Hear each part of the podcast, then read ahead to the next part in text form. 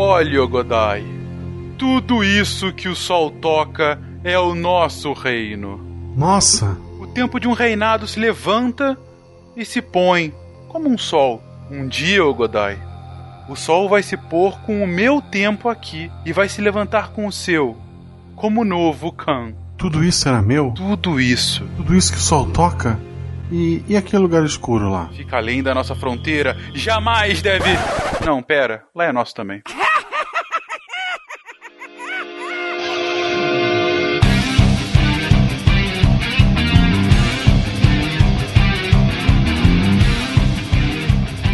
Pessoas, aqui Fernando Malto Fencas, diretamente de São Paulo, e melhor que o Godai, somente o Gyodai. Alguém se lembra de Gyodai? Eu lembro do Gyodai. Clássico Gyodai, Gyodai, Gyodai, Gyodai. Muito obrigado. Pena que ele é japonês e não mongol, né? Ah, mas tudo bem, é culturalização. Oi, aqui é a Deb de Brasília e eu só tenho uma palavra pra esse cast que é treta. Meu Deus, quanta treta! Aqui é Matheus, professor bravado de Curitiba, Paraná, e o que eu quero é a conquista! Com o leite fermentado da égua. Sem dúvida. Olá, aqui quem fala é o CA, diretamente de Praia Grande, São Paulo. Você quer brincar na neve? Eu não peguei a referência, desculpa. Essa é a Deb que pega a referência de Jaspion e não de Frozen. Parabéns. Eu também não entendi, tá? Obrigada, ah, é Will. isso aí. Nessa hora você vê é, SciCast para maiores, meu. Aí você vê o Roots Nerd. Exatamente.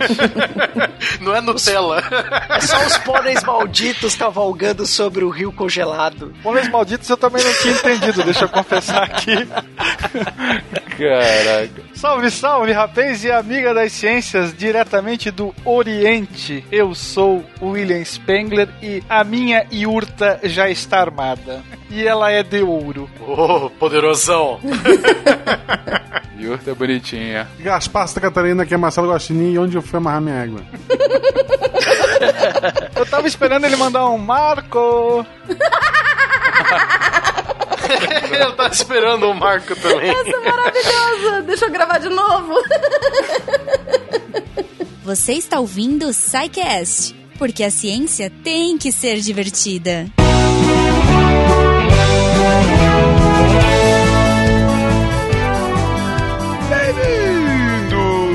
Uma sessão de recadilhos do SciCast. Eu sou o Fencas. E eu sou a Jujuba. Fenquinha, sua voz voltou. Pois é, cara.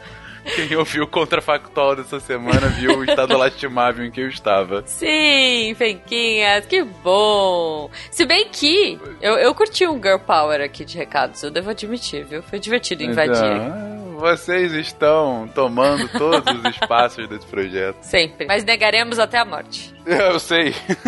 Mas falando nisso, uma outra potência do Girl Power aqui do SciCast, Ju, ela nos representou nessa semana num evento muito bacana que a gente foi convidado a participar. O quinto encontro de divulgação de ciência e cultura que teve lá na Unicamp. Ah, a Nanaka demais. teve lá pra falar um pouquinho sobre podcast. Ela teve lá, fez uma apresentação junto com o Luciano do Dragões de Garagem pra falar sobre divulgação científica em formato podcastal. E, Pô, pô, muito bom. só agradecer, a gente acabou, por culpa minha, não avisando aqui que a Nanaka estaria nessa semana é, antes, mas então a gente agradece a posteriori. Sim, espero que vocês tenham ido. É, espero que tenha sido legal pra todo mundo aí. Exato, mas, Fenquinhas, para não cometermos esse deslize novamente, dias 14 e 16 no Capitão Barley, em São Paulo, estaremos no Pint of Science. Sim, como havíamos Yay! anunciado nas últimas semanas, aqui em São Paulo, o SciCast será representado por duas palestrinhas. É, infelizmente não vai rolar o mesmo, a mesma dinâmica que aconteceu no ano passado, em que a gente gravou um episódio, mas a gente vai falar com vocês. A gente vai fazer uma apresentação como o restante das outras apresentações, que é a praxe do Pint of Science. Então, no dia 14, a gente vai estar lá com vocês falando sobre divulgação científica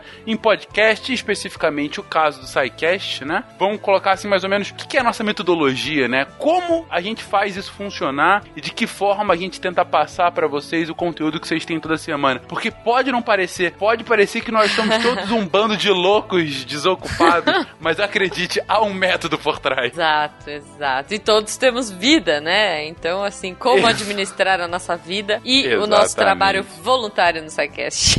Pois é. Descubra, dia 14, no Capitão Barley. Exatamente.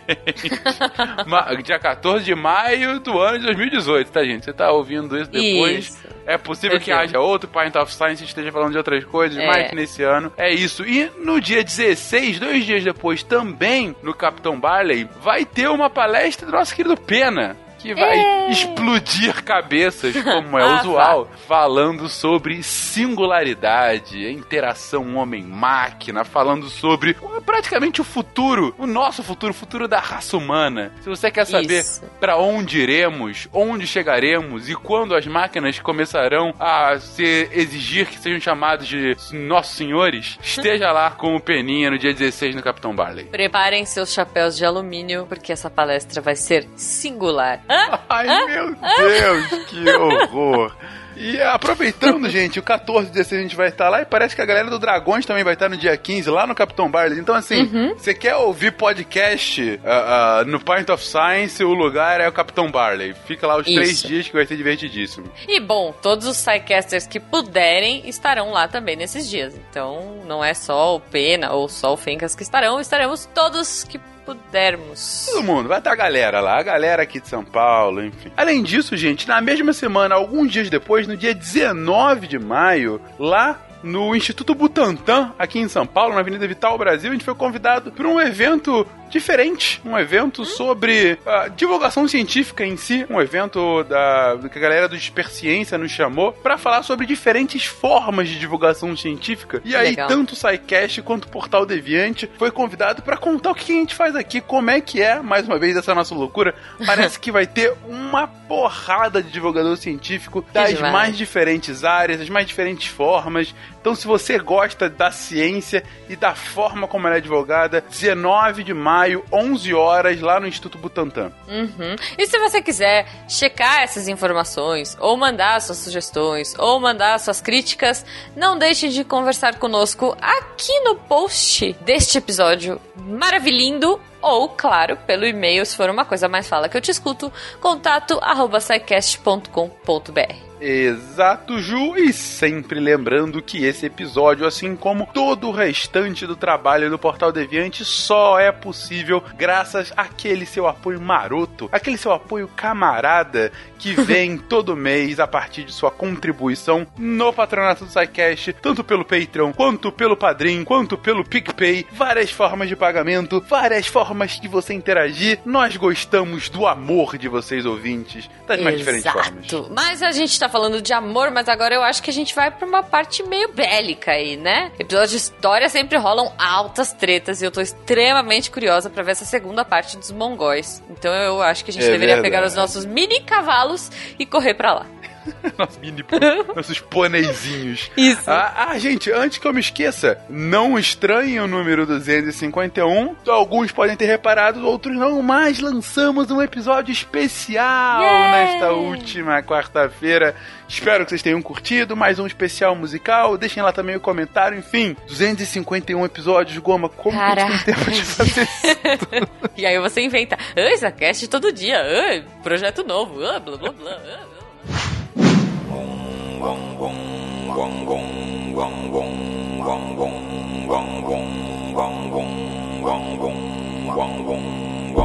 Após a morte de Gengis Khan, o Império Mongol atravessa um momento delicado devido à rivalidade entre Ogodai, o sucessor escolhido pelo Grande Khan, e seu irmão mais velho, Jagatai. Ao construir uma imponente capital nas planícies mongóis, Ogodai travará uma batalha para levar as fronteiras do Império Mongol mais longe do que nunca, enfrentando o impiedoso inverno russo e as ameaças de traição que a todo momento se insinuam em seu caminho.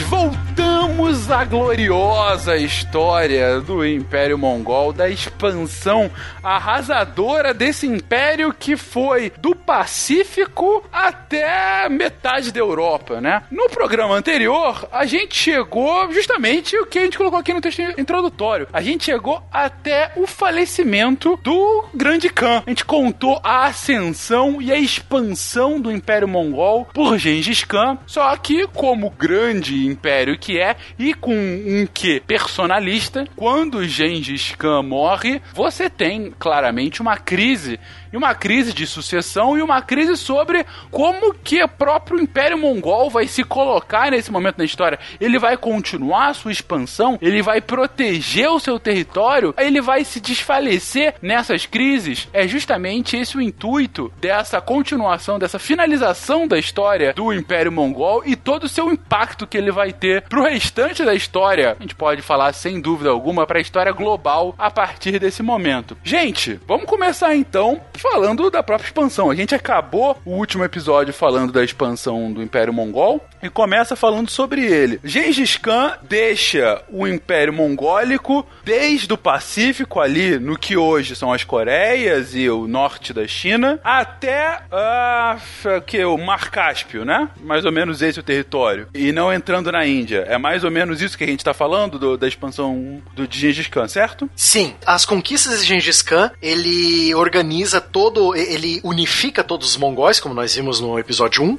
e as terras conquistadas por Gengis Khan vão da fronteira da Coreia e onde hoje é a cidade de Vladivostok, na Rússia, até o Mar Cáspio, passando pelo Cazaquistão, Turcomenistão, Uzbequistão, não sei onde estão, eles estão ali, né? Uhum. Então, é... então, é uma grande faixa de terra contínua. Até aí, cara, ele podia ter parado ali e falou, cara, ganhei. Olhado, eu, Gengis Khan com certeza chegou lá no, no mundo invisível, do, do coro invisível lá do pessoal que canta, canta no invisível lá. Chegou lá, Alexandre, César, chupa eu, meu império é maior. então o cara já, ele já morreu, já conseguiu, já a maior exceção de terra já era dele já. Mas eles foram mais longe ainda, né? Então, do Mar Cáspio, do Cazaquistão até a Coreia, pegando todo o norte da China, é a Mongólia, cara. Então é aí que a gente parou no episódio 1. Nessa, é, essa conquista até, até o ano de 1227, quando o grande Kagan, né? O, o, o grande Kagan morreu. Ai, como era grande. ah, sem dúvida, a gente tá vendo aqui que era enorme. Mas. Era enorme! É, era, putz. Mas morre Gengis Khan. E aí? E, e, e, como que a gente fica? Você vai continuar com o império inteiro somente sob o controle de uma pessoa? Como se dá essa sucessão, gente? Eu acredito que vale um comentário sobre o sistema político administrativo mongol uhum. dessa época. Porque você tem uma espécie de monarquia, mas era muito mais uma tirania do que uma monarquia propriamente dita. A tirania se caracteriza talvez por um governo militar, né, imposto normalmente pela força e mantido graças à força força e a pequenas concessões ou liberdades feitas a, ao restante da população. Nós não tínhamos uma religião oficial, nós comentamos no cast passado que os mongóis eram bem permissivos e tolerantes em relação a isso, apesar de existir uma espécie de, de xamanismo que depois, aos poucos, vai começar a ser substituída de acordo com essa região que será um colosso gigantesco. Nós não tínhamos uma língua unitária, nós estamos falando de tribos nômades dispersas por uma região bastante considerável. Nenhum código de leis nós tínhamos. O, o próprio Gengis Khan era analfabeto, né? Sim, sim. É, o que nós temos aqui, quase tudo se dava na base da, da tradição. O medo. A lei, a fala era o medo. Exato. A única instituição que talvez se mostrasse presente e que funcionasse quase que 100% era o exército, mas ele não era completamente profissional, né? Nós também temos que lembrar que houve é, vassalagem, houve servidão, luta por recursos, saques, botins de guerra. Talvez o que nós mais tenhamos é, assemelhado a, as leis institucionalizadas, nós tínhamos o Grande Conselho, o Kyuritai ou Kuritai, que era o, o Grande Conselho que definia a partir da eleição quem seria o grande governante. E ainda antes de morrer, Gengis Khan dita um conjunto de mais ou menos ordens, que ficou conhecido, nós também comentamos no cast passado, como Yasak, que era para tentar garantir a paz dentro do seu próprio território. Então nós vamos ter normas morais, como, por exemplo, não roubar, amar ao próximo, por incrível que pareça, né? É, não se encaixa muito bem no perfil mongol que normalmente se tem. Tinham normas educacionais também, honrar os, os mais idosos, que eram considerados sábios, justiça, ah, normas éticas, a questão da traição, que nós também comentamos que era uma,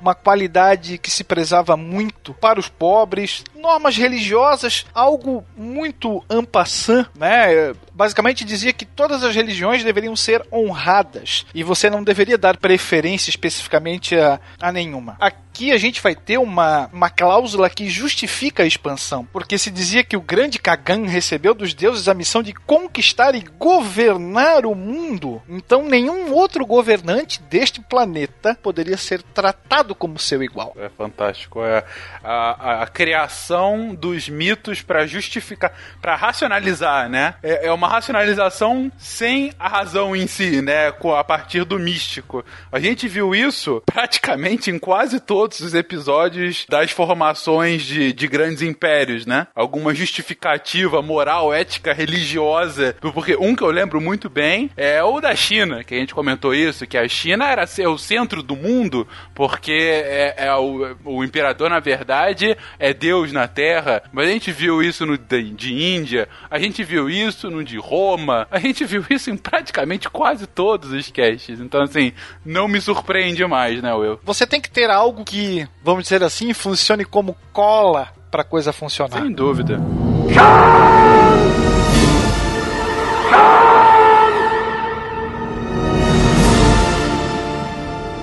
Um aspecto que o, que o Will trouxe agora, que diferencia. Eu achei super legal ele fazer essa diferença, né? Da, da, da tirania e da monarquia, que não era uma monarquia, que é essa, o uso do. Qual, como é que pronuncia? Kurultai? Kurultai? Kuritai? Eu falo Kuroutai, mas tem várias pronúncias. Kurotai. Kurotai. Pode ser Enfim. É. Kiriltai, Kurultai, escolha que você quiser.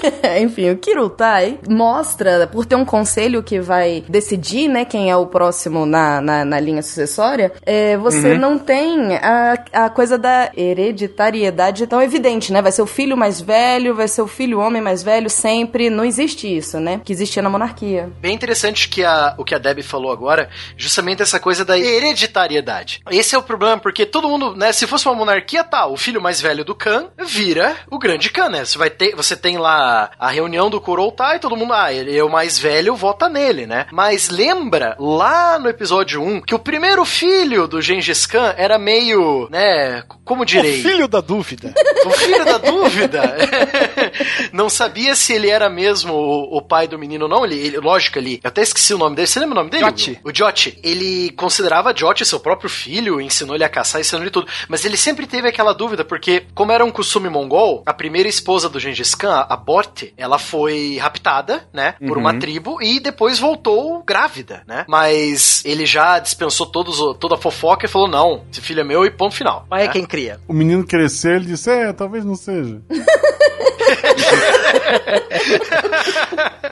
Então, é, esse é o problema, né? Putz, como apoiar a- a- essa dúvida? Os, os nobres e as pessoas mais importantes desse império que o Gengis montou não vão apoiar essa ideia. Então ele teve a ideia de é, dar, tipo, um, um voto de Minerva no Kuroutai, né? Que ele fez um Kuroutai antes dele morrer, já pa- aproveitando para falar essas regras que o Will falou também, é a Yasak, né? Essas regras meio escritas, né? Pra quando o Khan morresse e o, o império permanecesse coeso. Ele deu lá um, tipo, um voto de Minerva nesse Kuroutai antes dele morrer e falou que não, eu quero que o meu terceiro filho vire o grande Khan. E eu vou dividir o meu grande império em quatro canatos e eu vou pôr o meu filho mais velho num canto, o segundo filho mais longe ainda, que eram os dois que se encrencavam, e o terceiro, que era o, o Ogudai, ficou com as terras mais ricas, né, que era o norte da China e a própria Mongólia, e ficou ali pra controlar os dois, né? Eita! Então, é, E treta o mais total. novo, o mais novo assume a função de regente. porque você imagina, né, um território gigante, você precisa reunir os chefes no Kuriutai para que essa eleição fosse ratificada. É, normalmente nós tínhamos o amém ali, a, aquilo que o Khan já havia previamente decidido. Você vai ter no mínimo dois anos até que esse conselho possa se reunir e possa validar aquela ação. E você vai deixar, por exemplo, esses dois anos nas mãos de quem? Então você tem uma regência sendo estabelecida até a assunção desse novo Khan.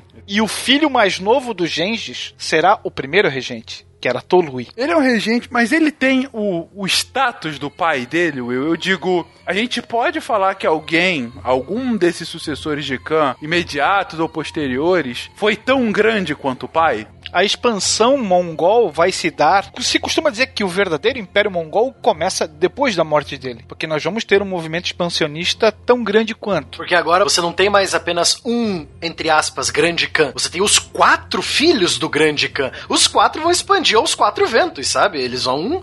Vai ser uma onda expansionista muito mais além do que o próprio Gengis sonhou, entendeu? O Império Mongol é um grande canato, né? De certa forma. E antes dele a gente tem que lembrar: os Hunos formavam um canato também. Os ávaros também formavam um canato. Os magiares que formaram os húngaros, né, também formavam canatos. O Império Mongol é mais um grande canato. E aí ele vai se subdividir nesses quatro. E até um depois vai virar um il-canato, como a gente vai comentar. Mas o movimento expansionista continua forte. Mas eu acho que a diferença é porque antes era um só que juntava todo mundo e fazia. E agora você tá. Você tem pelo menos quatro diferentes participando dessa expansão, né? Eu acho que isso que fez com que o Gengis Khan fosse Gengis Khan, né? E a fama que ele, que ele trouxe, que foi dentro do, da pergunta do Fencas, né? É, foi ele que possibilitou a unificação das tribos mongóis para essa primeira expansão, né? A vanguarda foi dele, né? É, a vanguarda dele já tinha tudo uma estrutura e a ideia muito forte de se formar um império, que antes dele não tinha. Né? Então é ele que leva esta ideia e daí vai se expandir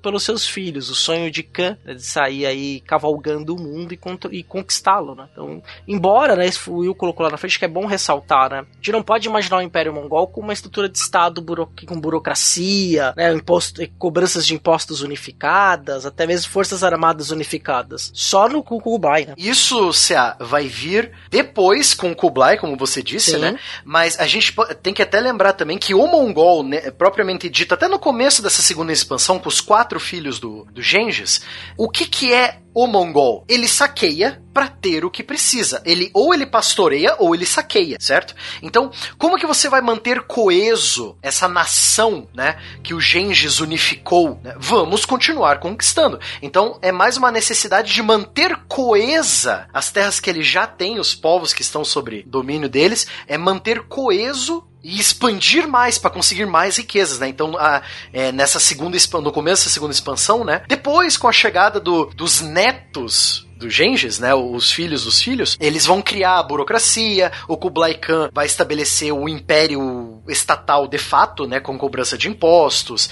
e uma cidade capital fixa, né, etc e tal. Mas é muito interessante você ver que a expansão é para manter coeso o que eles já conquistaram. Então nós temos que conquistar mais para manter o que a gente tem.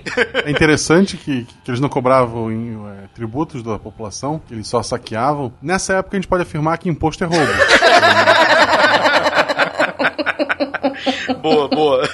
Mas a gente já pode falar nessa época, meninos, a gente já pode falar dessa ideia de que eles agregavam também, de que eles não só conquistavam e saíam saqueando hum, como se fosse uma maluquice nessa manutenção, mas que eles também já agregavam, ou foi só mais pra frente que eles começaram? É, essa coisa de agregar, Deb, você falou bem legal, eles agregam mesmo. O problema do Gengis, o, Gengis vai ensinar isso pros filhos dele, né? Quem que morre primeiro? São os aristocratas e os grandes senhores dos países, do, dos reinos que eles estão invadindo, correto? Porque eles são o principal problema. Eles que podem arranjar dinheiro para arranjar um exército para lutar contra eles. Então você tenta cortar o mal pela raiz já, né? A maioria do povão, os pobretão, adoravam quando os mongóis, tipo, os mongóis, eles meio que entravam como libertadores, né? Porque o mongol ele agrega todo mundo. Você não tem meio que o Gengis Khan meio que acabou com essa coisa de do status quo mongol, né? Porque ele próprio era pobre, né? Ele era um pastor os pastores mongóis, eles tinham um status mais baixo na sociedade do que um, um grande senhor de yurtas, né? Ou os grandes donos de rebanho. Os grandes donos de rebanho, eles tinham um status maior, eles eram de quase como status de nobreza dentro da sociedade mongol. O Gengis saindo do nada, né? Pobretão, é, toma o poder e vira o Khan dos Khans, então, tipo, é meio que. É, é quase um- uma quebra de paradigma da sociedade da época, né? Então, muitas pessoas da, da faixa mais pobre, elas meio que gostavam quando os mongóis vinham, porque, pô, matava lá o, o, o senhor de terras que não me dava nada, né? Só, só me batia, só mandava fazer as coisas. Ô, tô ganhando coisa também, pô, que maneiro, né? Então tem essa agregação mesmo. Nós também tivemos uma mudança em relação à postura, ainda durante o governo do, de Gengis Khan, em relação à dominação. Então, ela não vai significar destruição como for até então, mas essa ideia vai ser substituída pela utilização. E aqui vai aparecer como uma figura-chave um chinês que foi escravizado, que era um sábio, que vai ser o principal conselheiro do grande Khan, chamado Shutsai. Você sabe se esse sábio chinês sonhou que era uma borboleta? Não peguei a referência de novo. Eu, eu sei que o, ele ganhou esse nome, né? Não era o nome de batismo dele. Da maneira que ele jogava futebol, né? Que chute e sai. Ele só E é Liu Shutsai.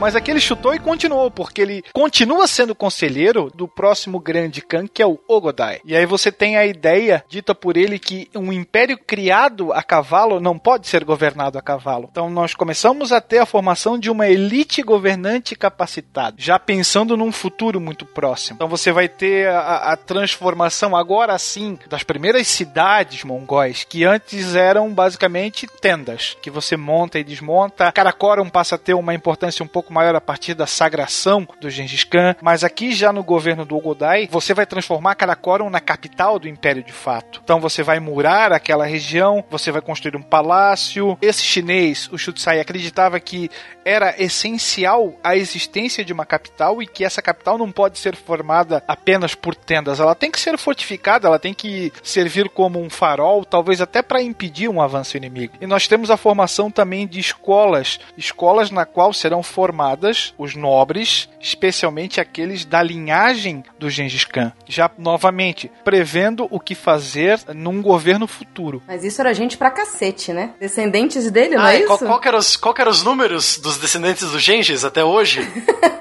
Era 3% da população ou Eu não não? lembro, eu sei que eu ouvi É. no cast de vocês passado e era gente pra cacete. Era gente pra cacete, mas agora não lembro. Era muita gente. Realmente também não lembro agora do número exatamente, mas era muita Ele gente. repôs todo mundo que ele matou, assim. Meio por cento da população mundial. Meio por cento. Exatamente. Exato, meio por cento. Só que É. aqui vale, vale a regra da esposa principal. Quem serão os, vamos dizer assim, os eleitos? Somente aqueles filhos que ele teve com aborto. Os outros estão fora dessa jogada. Ah, então quer dizer que se eu for, eu não tenho mais direito a nada da Mongólia? Vale contratar um advogado mongol e entrar com uma ação Dá lá, uma né? Vai olhada, que- né? Vai que, vai que eu tenho, né, direito a alguma coisa. Na pior das hipóteses, tu pode aparecer no ratinho exigindo DNA. O fake está querendo é, colocar mais um epiteto no nome dele, né? Descendente de Khan também, não é? Olha, olha, só, só, só pra eliminar isso, os mongóis são mais baixos. Acho impossível o Fencas ter sangue mongol. É um bom ponto. Concordo com, concordo com o Guaxá. É um bom ponto. Mas eu queria colocar aqui, o Will trouxe bem a questão do.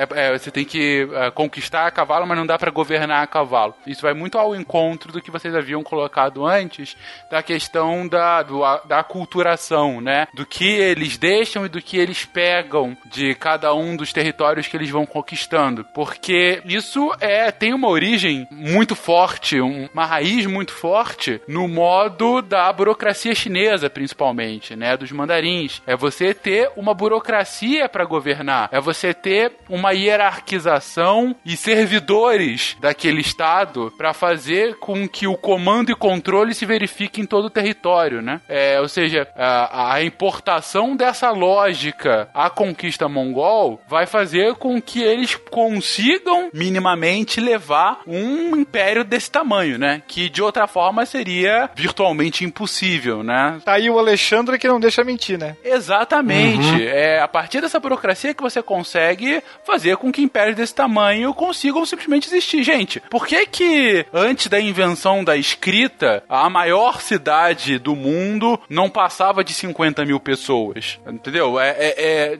tem uma relação direta. Você precisa ter, precisa ter burocracias por um lado, claro, não precisa ter a burocracia brasileira, que é um caso extremado. Pra manter as pessoas ocupadas em fila. É, então, exatamente. Como receber um carimbo assim, né? E- exatamente, mas você precisa ter alguma burocracia para fazer com que esse poder central que vai unir essa organização política como um todo possa existir. Porque você não vai falar com mais de 50 mil pessoas, mas você vai falar com aquelas 10 que vão falar com outras 20, que vão falar com outras 50, e aí esse número inteiro vai conseguir governar essas 50 mil pessoas. E daí sucessivamente. É por isso que serve, essa é o motivo da burocracia. A China sabia disso na contando aí dos anos mil e pouco, a China já sabia disso há 3 mil anos, praticamente, então é uma excelente aculturação que o Império Mongol vai fazer. Vamos, vamos arrumar umas folhas coloridas, botar o pessoal em fila, vai dar certo. Exatamente, é assim que funciona um grande império. Mas bem, vocês comentaram agora há pouco justamente que dessa secessão ah, em estados menores, todos mongóis, para cada um com algum governante em específico, cada um desses estados ele tinha o potencial de continuar a sua conquista naquela sua região.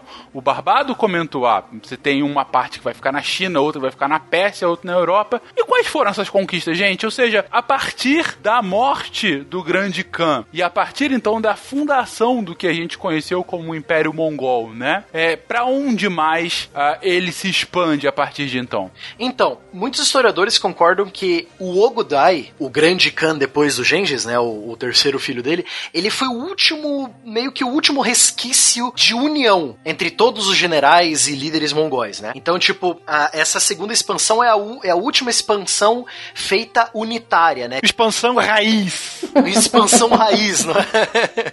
tipo, não foi dividido cada um pro seu canto, cada um expande sozinho. O Ogodai ainda tinha certa força, né? Com seus irmãos e seus generais e os outros Khans por toda a extensão do que do estado que o Gengis Khan montou, né? Então, e, e eles literalmente eles expandiram pra todos os lados. Eles foram pra eh, tomaram mais um pouco da Sibéria russa, foram em direção à Mesopotâmia. Eles iniciaram mais uma guerra contra os chineses, uma guerra que ia durar mais de 40 anos depois do Ogudai ainda, né? Com o, o, o filho dele, o Kublai Khan, né? Que é, a, é o período em que a China está dividida em duas. A parte norte da China é dos mongóis. É o, a China Yuan, se eu não me engano, o nome dela, né? E a parte sul É o período que é mostrado no seriado do Netflix do Marco Polo. Exatamente, o período. É aí que entra o período do, do Marco Polo. Começa aqui, né? Por quare- mais de 40 anos, eu não lembro agora direito quantos anos foram, mas a partir de 1234, você tem tipo. Uma guerra eterna entre os mongóis do norte e a dinastia Song do sul da China, né? Então você vai ter essa guerra eterna até o Kublai chegar e não, vamos acabar com essa palhaçada, a China toda é minha, cala a boca. Então, além de expandir para o sul em direção à China, eles expandiram mais para a Pérsia, criando aí depois as fundações do que vai ser chamado Ilkhanato, que vai ser o- um dos estados que vão surgir depois frag- a, a total fragmentação do Império Mongol, né? Aí, o sobrinho do Ogudai, o Bantu Khan, junto com os generais Subotai, Kaidu e Kadam, eles vão expandir em direção às estepes russas, em direção, passando dos Montes Urais, né? Em direção ao rio Volga. E lá, os búlgaros né, os, o- que, que teriam que migrar para fugir dos mongóis e formariam a Bulgária no, nos Balcãs, né, perto da Grécia. Também foram conquistados lá pelo ano é, 1236 a 1237. Depois, vários reinos e principados e repúblicas mercantis dos russos, dos eslavos da, da região do leste europeu vão cair também, né? Então tá aí a prova de que Napoleão, Hitler, os suecos, ninguém conseguiu com o inverno russo, mas os mongóis conseguiram, né? Então você tem essa expansão para a pátria mãe russa, né? Que não existia a Rússia ainda, mas o que facilitou para a conquista mongol, que os russos estavam totalmente fragmentados, né? E eles foram mais para lá e chegando às portas da Europa, mais especificamente as portas da Polônia, da Hungria e da Romênia. Então, tipo, dali para Berlim, para Paris era um pulo. Beleza, então na Europa a gente vai, chega pra. E por que eles não chegaram? Eu sempre tive essa dúvida, Barbado. Por que, que eles não. Calma, não, não tra- calma, calma, calma. Gengis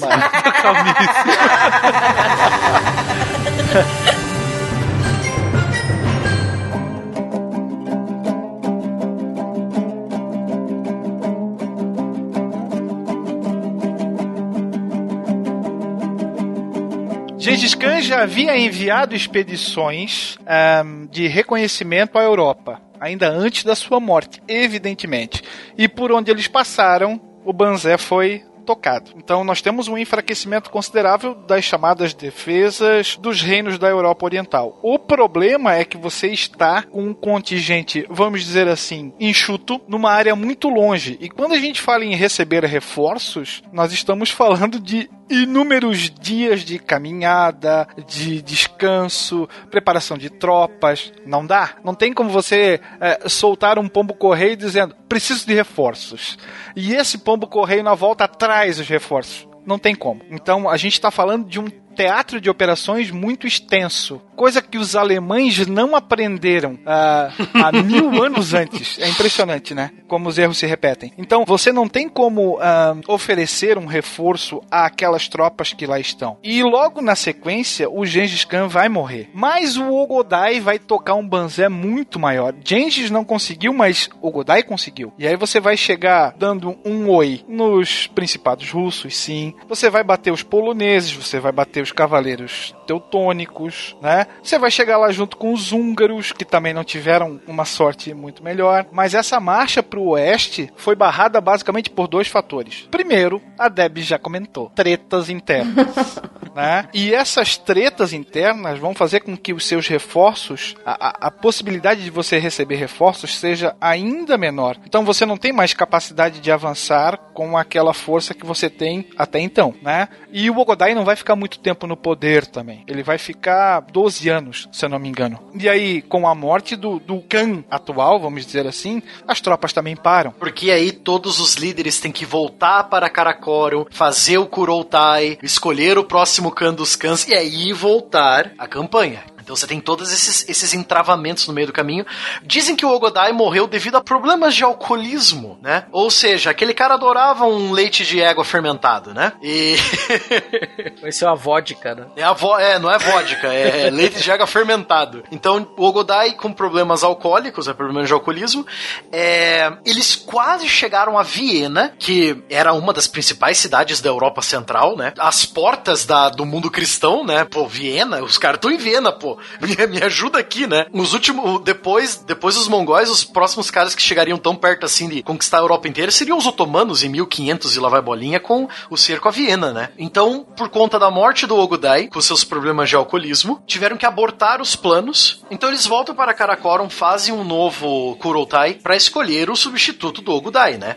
E as tropas que ficaram por lá também foram sofrendo reveses atrás de reveses, né? As vitórias do início do, do, da campanha já tinham se, né, a moral dos soldados já tinha ido embora. Então, tipo, nosso grande líder morreu, o que a gente vai fazer? Ah, fica por aqui por enquanto. Então eles ficaram sofrendo nas planícies húngaras um pouco mais, né, nas planícies polonesas, e depois tiveram que ir recuando ainda mais e mais e voltaram para o território de seus vassalos russos, os, os principados russos que foram conquistados viraram vassalos. Então, ou seja, eles eram obrigados a dar comida, dar é, reforços para abrigo para esse exército mongol, né, recuando dessa campanha europeia. Então foi um foi um aglomerado de tudo. A morte do Ogudai, os castelos europeus eram um pouco mais difíceis de, de serem quebrados do que os castelos ou as outras fortificações dos, dos povos das estepes, do, dos persas, etc. E, e foi tudo um aglomerado de coisas, Fencas. Por isso que nós eles não conseguiram chegar a Berlim ou a Paris, né? Entendi. Então foi uma sucessão de problemas internos e externos que levaram a terem batido nessa barreira. Nessa barreira que, como disse Will, futuramente não seria, não seria ultrapassada por outros impérios, mas pelo lado de lá, né? Depois, franceses e alemães não conseguiriam passar por ela. A Europa tinha mago. A Europa tinha mago. Mago é complicado de.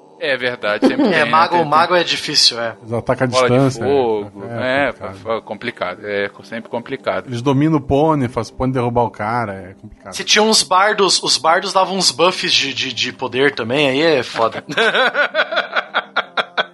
É complicado. Bom, isso a oeste. Agora, e ao sul? Porque, pelo que eu sei, os mongóis tiveram uma influência gigantesca na China durante o século XIV. ah, e depois, claro, né, tiveram consequências. A gente já falou que durante o reinado do Khan, eles chegaram a invadir a Pequim, todo o norte da China, né? Mas eles co- continuam por lá, né? Eles aumentam essa conquista aí, nesse que a gente conhece hoje pelo leste asiático, né? Sim, eles, como eu disse, né, eles ficaram nessa guerra perpétua. Quem começou ela foi o Ogudai, foi até o filho dele, Kublai Khan, e os filhos do Kublai Khan continuaram com essa, essa encrenca, né? O Kublai Khan, ele vai, por fim, unificar a China sob domínio mongol, mas vai demorar mais, um pouco mais 40 anos, né, de luta. Luta é, é uma guerra perpétua. Tipo, chinês não, não dá oi pro mongol, o mongol não dá oi pro chinês. Tipo, é um de um lado, outro do outro e atravessa aqui pra você ver, né? Então é uma guerra perpétua. Com um pequeno murinho no meio, né, inclusive. É, eu né? queria dizer. É um pequeno murinho no meio. quer- os chineses e os mongóis não se davam muito bem. A muralha da China foi construída por conta disso. Então, eu acho. É. E os mongóis não pagaram a conta, viu? É bom lembrar disso, né? E Tem uma coisa que já era importante falar na campanha pra, da Rússia, porque isso não pode faltar, né? Porque a gente fez a referência aos alemães, depois podemos fazer até os amados franceses do Barbado, não é? Também foram derrotados pelo inverno russo.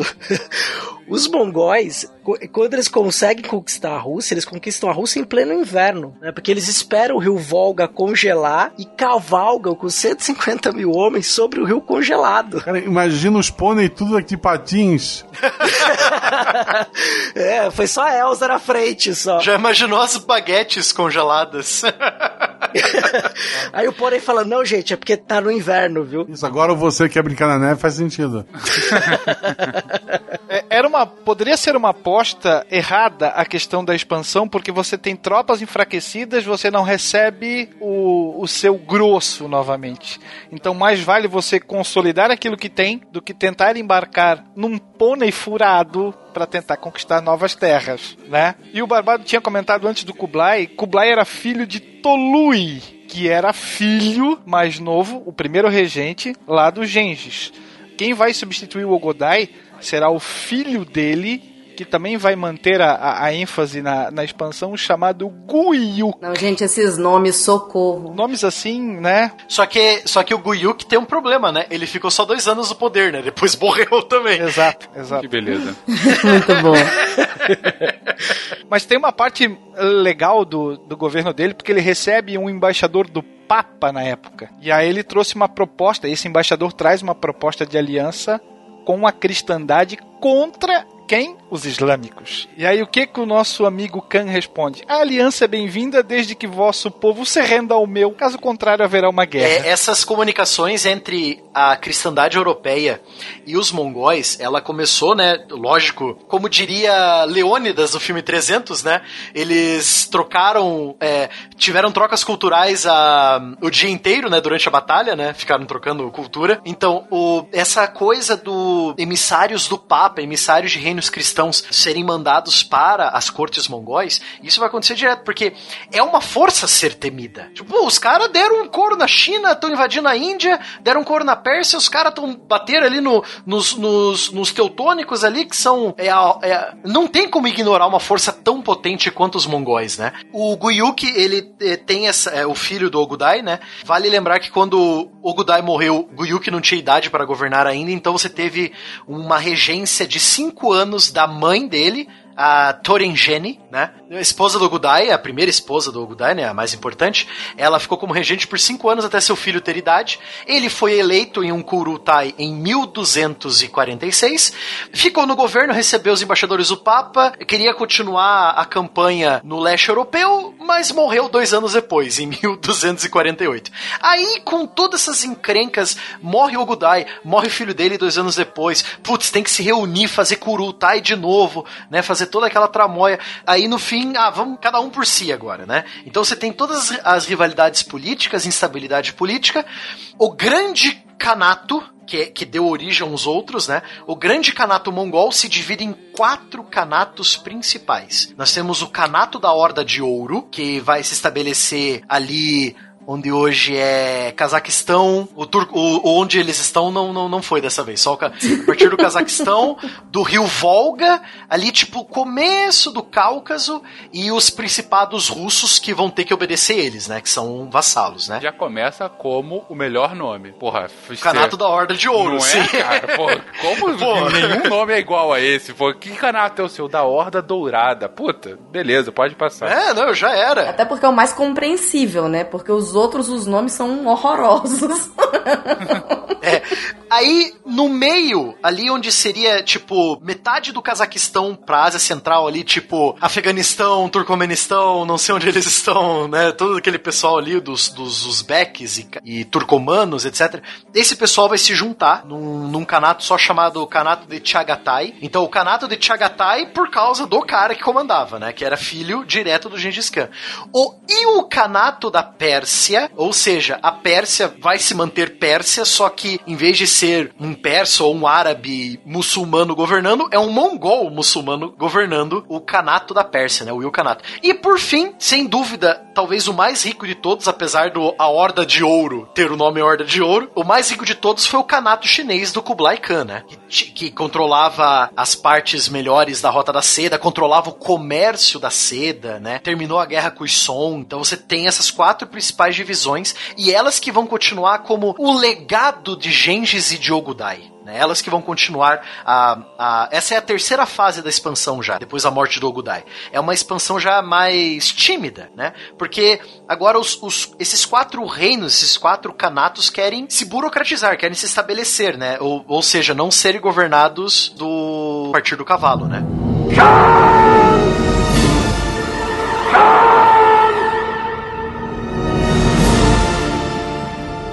Sobre essa Horda Dourada, Barbado, por que esse nome? Por que a sua importância aí? né? O canato da Horda Dourada, né?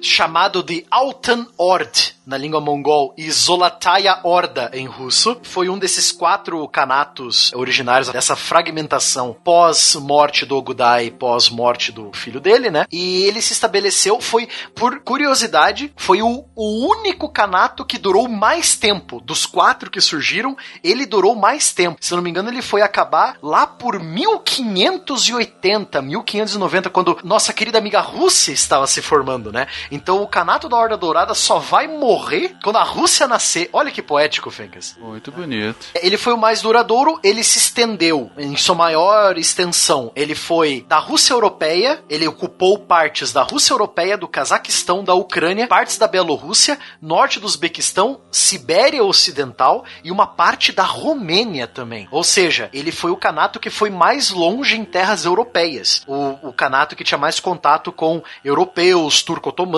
etc, né? Fazia fronteira com os reinos da Polônia e da Hungria e o Oceano Ártico ao norte, o, o Canato da Pérsia no sul e o Canato de Chagatai a sudeste, né? Entre 1221 e 1223, ainda com Gengis Khan vivo, os generais Subotai e Jebenoyon fizeram uma campanha expedicionária para, né, descobrir futuras conquistas ali onde hoje é a Europa, né? A Europa Oriental. Foi o que o Will falou, né? Várias escaramuças e batalhas curtas foram travadas contra os principados russos, principalmente perto do rio Cauca. Depois da morte de Gengis, esses futuros canatos começaram a se formar, né? Acabou que o que fazia fronteira com a Europa virou o canato da Horda Dourada. Horda Dourada porque a Yurta, que é o, o nome Horda, não é o que a gente imagina que é aquele bando de arruaceiro vindo pra cima de você, né? Horta em, em mongol é a Yurta. E canato da Horda Dourada significa o Khan, né? O canato, o governo que reside numa yurta dourada. E realmente eles tinham uma yurta gigantesca feita de ouro por dentro. Eles tinham Caramba. decorações em ouro dentro da yurta. Imagina o peso pra ficar carregando pra cima e pra baixo, né? É então, né?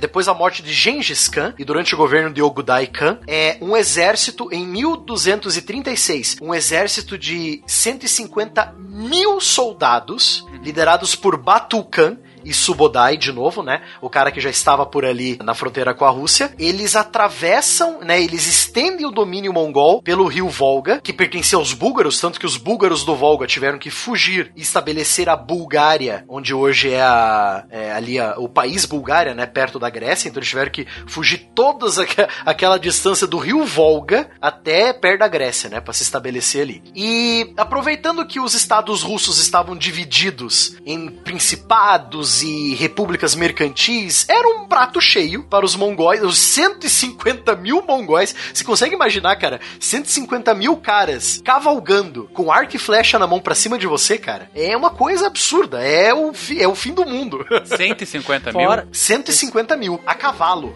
fora as armas de guerra que eles também conheciam como tipo catapultas, né? E outras armas de cerco que eles tinham desenvolvido. Era um exército bem completo, né? Mas cuja principal destaque, né? E a característica era a cavalaria leve. 150 mil, não. Uns 90 mil a gente tava conta.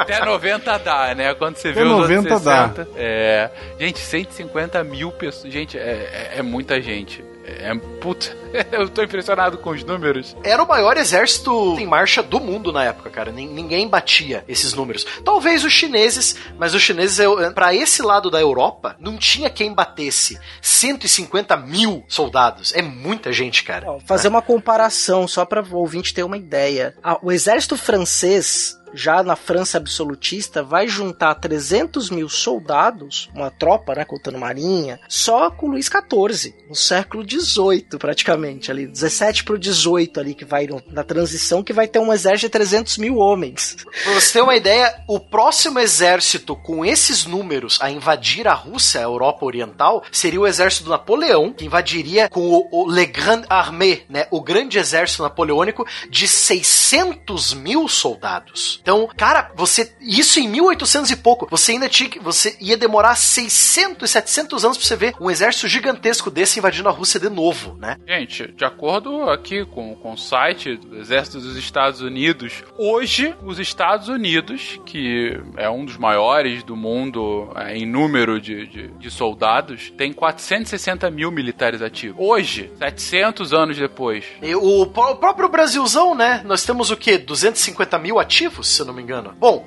com toda essa cambada, foi super fácil você conquistar os russos que estavam totalmente divididos, não tinha país Rússia. Não, só, só pra não faltar, o Brasil tá hoje com 220 mil militares na ativa. E os, os mongóis só contra os russos, sem contar os outros exércitos perto da China, os mongóis tinham 150 mil soldados. É muita coisa, cara, pra essa época. E a gente não tem 220 mil cavalos pra cada um dos nossos ativos. Exato.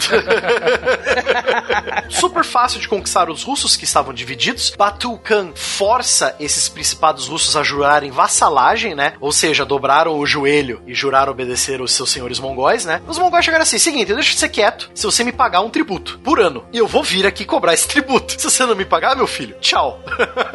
E sempre quando eles chegavam perto das cidades russas, eles armavam suas iurtas, suas tendas, eles acampavam, né? E os senhores russos, os nobres russos, ficaram espantados quando eles foram chamados pelo Batu Khan para jurar fidelidade a ele. Eles entraram nessa grande iurta com fios de ouro no teto, né? Aquele teto brilhoso com fios de ouro na, no tecido que decorava, né? Então, era uma tenda de alguém muito rico, muito importante, né? O russo não se assusta nem com chuva de meteoro, gente. Imagina como é que era essa tenda. Tem esse problema também, não. Chuva de meteoro, ah, tenda de ouro? Meu Deus, que que é isso? então daí que vem o costume de chamar o canato da tenda de ouro, né? O canato da horda dourada, né? E vem aí daí que vem o nome, né? Bom, passando um tempo, 1237 da nossa era, as cidades de Vladimir, Ryazan, Suldal, Yaroslav, Moscou e Tula, é, essas cidades que eu citei aqui, elas são as mais importantes comercialmente da Rússia. Os russos eram ótimos comerciantes por causa dos rios da Rússia, eram avenidas de comércio tremendas. Essas seis cidades que eu acabei de citar, elas foram invadidas e saqueadas pelos mongóis. Os mongóis só pararam quando os líderes dessa cidade juraram fidelidade. Por sinal, aí que vem a curiosidade. Essa campanha mongol de 1237 e 1238 foi a única campanha bem sucedida durante o inverno russo que se tem notícia na história. Foi a única derrota do General Frio. sem zoeira, sem zoeira. Os mongóis se moviam super rápido, porque a maioria dos rios russos estava congelado e os cavalos iam esquiando. É sério? Não, a parte do esquiar é mentira, Ah, mas não, os mongóis. tudo bem, mas eu digo, os, eles não, iam os pro- mongóis, eles realmente eles aproveitavam os rios congelados da Rússia para ir mais rápido. Imagina isso na mão do Mel Brooks, né? Os, os pôneis cavalcando, tocando a música. Podem saltitando e patinando. Mas, cara, é impressionante isso, de mover-se nos rios congelados e tal. Gente, olha só, a gente tá falando aí de 1237. Desde então, a gente teve pelo menos quatro tentativas de invasão grandes à Rússia no inverno, né? É, Pô, provavelmente tem mais, mas eu digo aquelas de grandes proporções. Teve a tentativa francesa com Napoleão. Tem a, a sueca da, da Guerra de Inverno do Carlos XII, que teve a Batalha de Poltava, mil, as grandes guerras do norte, te- que também foi durante o inverno e ele se lascou. Século XVIII, né? 1720, alguma coisa assim, se eu não me engano. né? Exatamente. Depois vem o Napoleão. Napoleão, a gente tem a Segunda Guerra, obviamente, né? Também tenta fazer isso. Mega Man X, a fase do pinguim. Vai, vai, é isso. Obrigado, eu tava esquecendo aqui a frase, do- frase do pinguim, é, se passa perto de Moscou. Mas enfim, acabam conquistando grande parte da- dessas cidades gigantes. Parte não, acabam conquistando essas cidades comerciais. E como é que é a dominação? Digo, eles têm uma dominação, ficam lá o tempo todo, é mais de longe. Então, assim como as outras conquistas mongóis, esse povo foi assimilado, viraram vassalos dos mongóis, né? Aham. Só que o governo da Horda Dourada, ele era um pouco mais móvel, não tinha bem uma capital fixa. Talvez a cidade de Saratov, hoje chamada de Saratov, né? É, bem perto ali entre o rio Volga e o Cáucaso. Talvez ela fosse considerada a capital de facto, mas os governantes sempre estavam se movendo, porque justamente você tem que recolher os tributos dos seus vassalos, né? Então você já chega com o teu exército inteiro lá, ano após ano, né? De seis em seis meses você visita um lá, me dá o dinheiro. Visita outro lá, ah, não tem dinheiro? Porrada, entendeu? Então é mais uma questão de manter a ordem pela força do que ficar sentadão no trono lá em Saratov, né? Então ele era, é, era uma corte muito mais móvel do que dos seus primos, né? Do canato chinês, do canato, etc, né? Haja pasto também, né? Você tem que Oh, nem me fale. de, de grandes. Nossa senhora. Mas com 150, 100 mil cavalos, precisa de um espaço muito grande, né? Pra... Eu ia perguntar isso. Gente, imagina a logística pra manter, não é nem pra transportar, pra manter essa quantidade de pessoas e essa quantidade de animais. Aí está outra coisa, Fencas. Aí tá outro problema. Por que, que os, os mongóis não invadiram tanto a Europa? A constituição geográfica da Europa central e ocidental não. Você não tem grandes espaços abertos para você ir com suas seus rebanhos e, e sua cavalaria, né? Então você tem espaço apertado, você tem muita floresta, muitas montanhas, né? Então o próprio espaço geográfico da Europa Central barrou os mongóis também, né? Pra eles irem mais pra frente. Eles ficaram na Rússia porque, pô, a Rússia tem estepes ainda, né? As grandes estepes da Rússia, então não tem como fugir.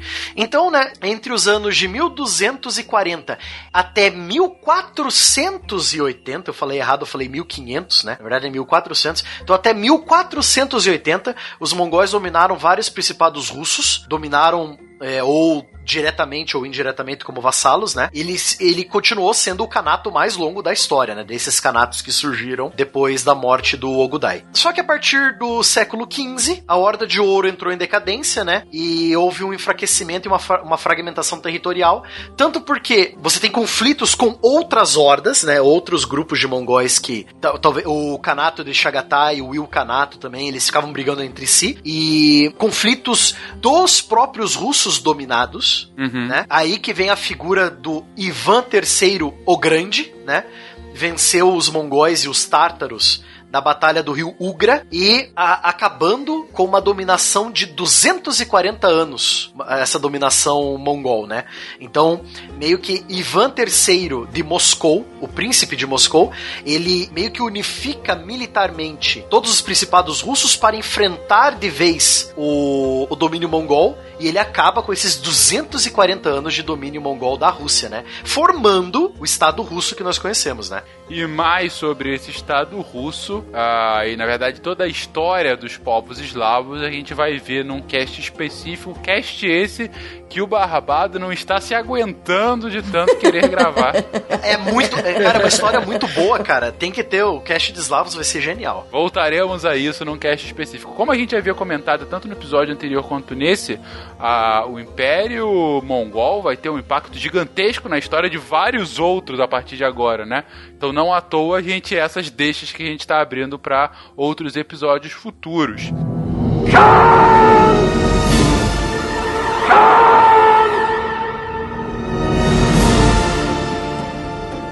Vocês comentaram ali em relação à Horda de Ouro que, se eu não me engano, a partir do quinto Khan, nós temos a figura de grandes generais surgindo. E esses Khans serão meros fantoches na mão desses caras. Então, quem vai ditar o ritmo do governo, o ritmo das conquistas, não é mais nem o Khan, e sim os principais generais que fazem parte do exército. Então, eles é, manobram para que determinadas pessoas fossem eleitas, é, que fossem subservientes à sua vontade. É, tanto é que, pro final da vida, vamos dizer assim, da Horda de Ouro, eles vão juntar forças com um outro general. Mal sabiam eles que estavam trazendo a destruição pro próprio seio da Horda, que era o Tamerlão, que depois vai passar o rodo em geral. Então você tem ah, um- o exército fazendo valer a sua vontade e estando acima do próprio Khan. Exatamente. E aí que vem o tal do Tamerlão aqui no, no Kanato de Chagatai, né? O que, que é o Kanato de Chagatai? Ele é o Kanato que ficou no meio. Ele ficou no meio do caminho entre o, o Kanato chinês do Kublai, ou e o Kanato persa e o Kanato da Horda de Ouro e os indianos ao seu sul. Ele tá no meio. Yuka, Ele é o, o estado tampão, né? Beleza. É, se ele avançasse pro sul, ele tinha que enfrentar seus primos e primos de quarto grau lá do Ilkanato, enfrentar os indianos. Se avançasse pro norte e pro leste, era o Kanato da Horda de Ouro. Desculpe, pro oeste, né? Se avançasse pro leste, o tinha que enfrentar o Kublai, né? Então ele é meio que o, o irmão do meio ali, ele tá como estado tampão. Pra Horda Dourada e pro Kublai Khan não, se encrencarem tanto, né? Lembrando que assim, lá pro sul tem que enfrentar seus irmãos indianos e uma pequena cadeia de montanhas entre os dois. Né? É uma pequena, Singela. é, é minúscula.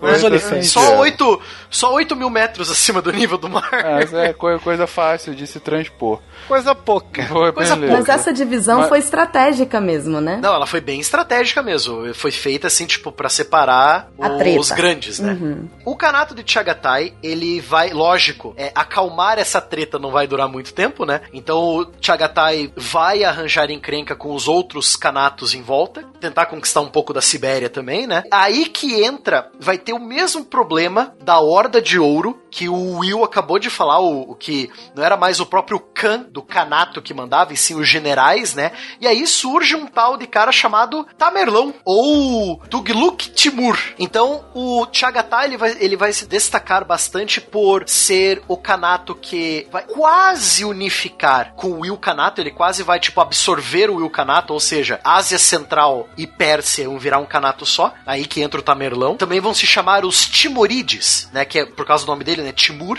Vamos falar dele um pouquinho mais tarde. Então, o Kanato de Chagatai, o mais importante é esse, ele vai ser o apagar das luzes da Mongólia propriamente dita, né? Porque o apesar do da Horda de Ouro ser o mais longo temporalmente, o Kanato de Chagatai e uma parte do Ilkhanato vão ser os últimos a manterem os resquícios do, do sonho do grande Khan. Não, mas explica melhor o que que é o Ilkanato, vai. Então, esse, esse é o, o, o Kanato de Chagatai, né? É o próximo capítulo. Isso, o próximo capítulo. O que, que é o Ilkhanato da Pérsia, então? É, você teve uma encrenca econômica, na verdade foi um incidente diplomático, você vai gostar disso, Fencas. Você vai gostar de escutar essa. Foi, foi um incidente diplomático. Treta. É, na época ainda do Gengis, treta total. Na época ainda do Gengis, os mongóis mandaram emissários para o. que, na verdade, o, o Gengis ele estava na época de. Chega um pouco de treta, vamos fazer acordos comerciais, que é o que dá grana mesmo, né? Ele mandou emissários para Pérsia. Os persas acabaram não entendendo muito bem, né? Aquela, aquela falha na, na, na, na tradução. Acabaram matando os emissários do Gengis. Quem nunca? Um, um sobreviveu, voltou e contou o seguinte: a gente queria comercializar, deram espadada na gente. O Gengis falou: tá na hora de conquistar.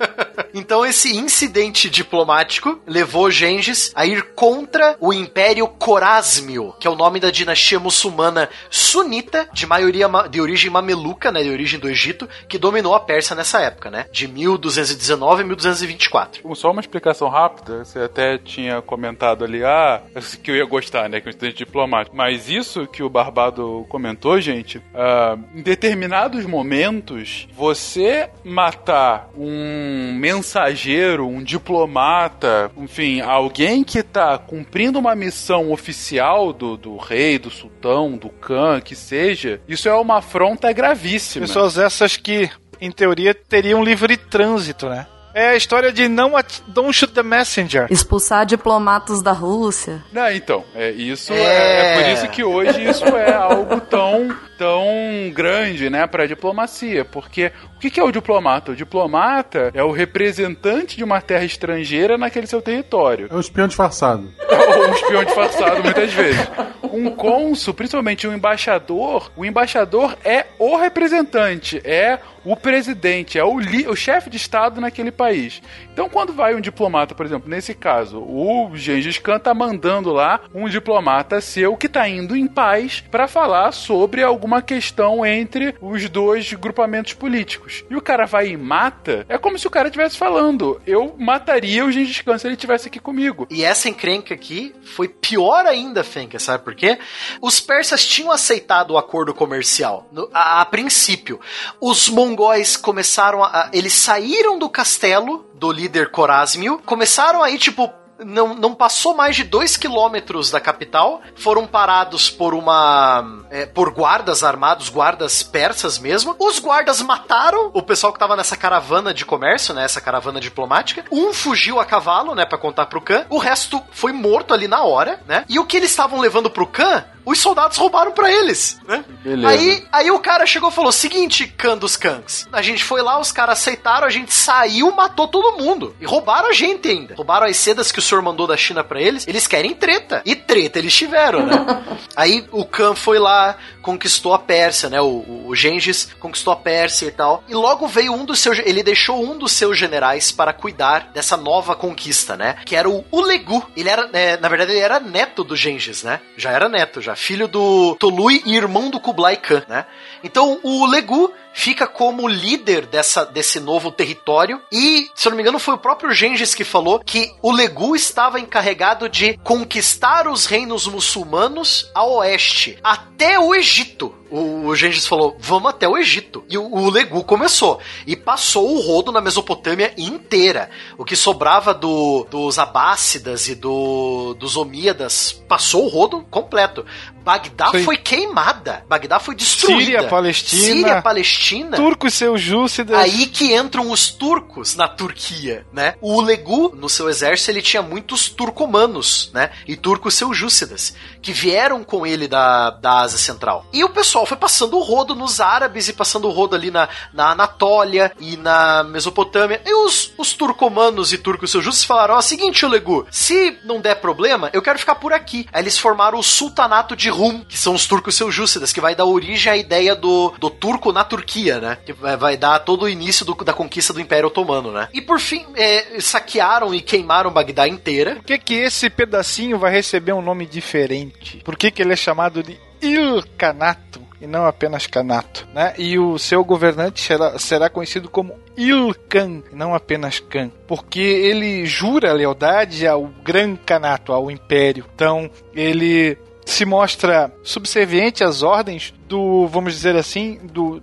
do Kanato chinês. No caso, o Legu vai jurar lealdade a Kublai. E por muito tempo ele, o Kanato até vai ser tratado como uma espécie de província do, grande Kanato. Então ele jura lealdade e ele passa a ser então um Ilkan e não apenas um Khan. Exatamente. E é até interessante você ver, na própria série Marco Polo, é até legal eles mostrarem isso. Marco e o pai dele, já na primeira temporada, eles estão começando a viagem, eles, eles podem viajar pela Estrada da Seda porque eles têm um tablete dourado com o selo do Kublai. Tipo, eles são comerciantes, eu tô permitindo eles passarem por aqui. Esse selo vale pro Ilkanato também, porque nessa época o Ilkanato é uma província do Kanato chinês, né? Lógico que ao longo de várias épocas, né, com uma cordilheira do Himalaia no meio e o Kanato de Chagatai no meio também, né? E o Yu Kanato e o Kanato chinês vão acabar se separando, né? Vai, vai se- cada um vai se tornar uma, um estado é, separado, né? Tem relação com a islamização também, né? Isso também vai. Sim. A parte religiosa vai provocar, no final das contas, também uma cisão, né? E o Khan, né? E, e o Yu Khan, ele tem relatos que ele tava sempre adulterado, né? Eu tava lendo aqui, ele tava pra lá de Bagdá.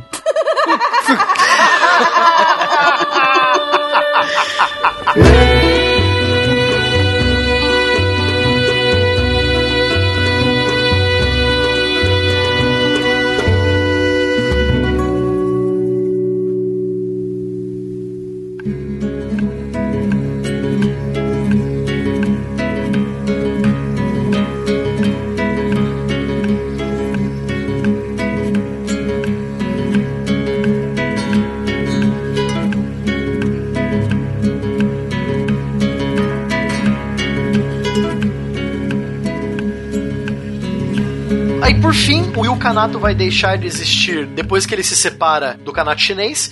E um tal de Tamerlão, que nós vamos falar dele depois, o Timur, vai aproveitar, né? O Ilkanato tá com problemas internos também. Você vai sempre ver problemas internos nesse, nesses canatos, né? Então, morre governante, não tem tanta força quanto o governante anterior. Os generais começam a ter mais poder que o próprio Khan, né? Então, você começa a ter vários problemas assim. E o Kanato acaba sendo absorvido, a maioria dele acaba sendo absorvida pelo Kanato do Tamerlão, que nós vamos falar dele mais tarde, né? Que veio lá do, do Chagatai ali do norte. E por fim, o, quiçá, o mais poderoso de todos, né? Que ah, ah, muitos consideram Kublai Khan como o último Khan dos Khans, né? Ele se, se auto-intitulava Khan dos Khans, apesar de ter muita gente que contestou isso, né? Na vida toda dele. Mas aí nós temos o Kanato chinês, né? O Império Chinês de Kublai Khan. Kublan vai ser um dos pretendentes a ser o grande Khan quando da morte do seu pai, Monk, que também era chamado de Monka, que vai é, ser considerado um dos melhores Khans, porque vai ter a preocupação, por exemplo, de mandar construir ou mandar confeccionar dicionários em diversas línguas para tentar Eu sou Tim Monka.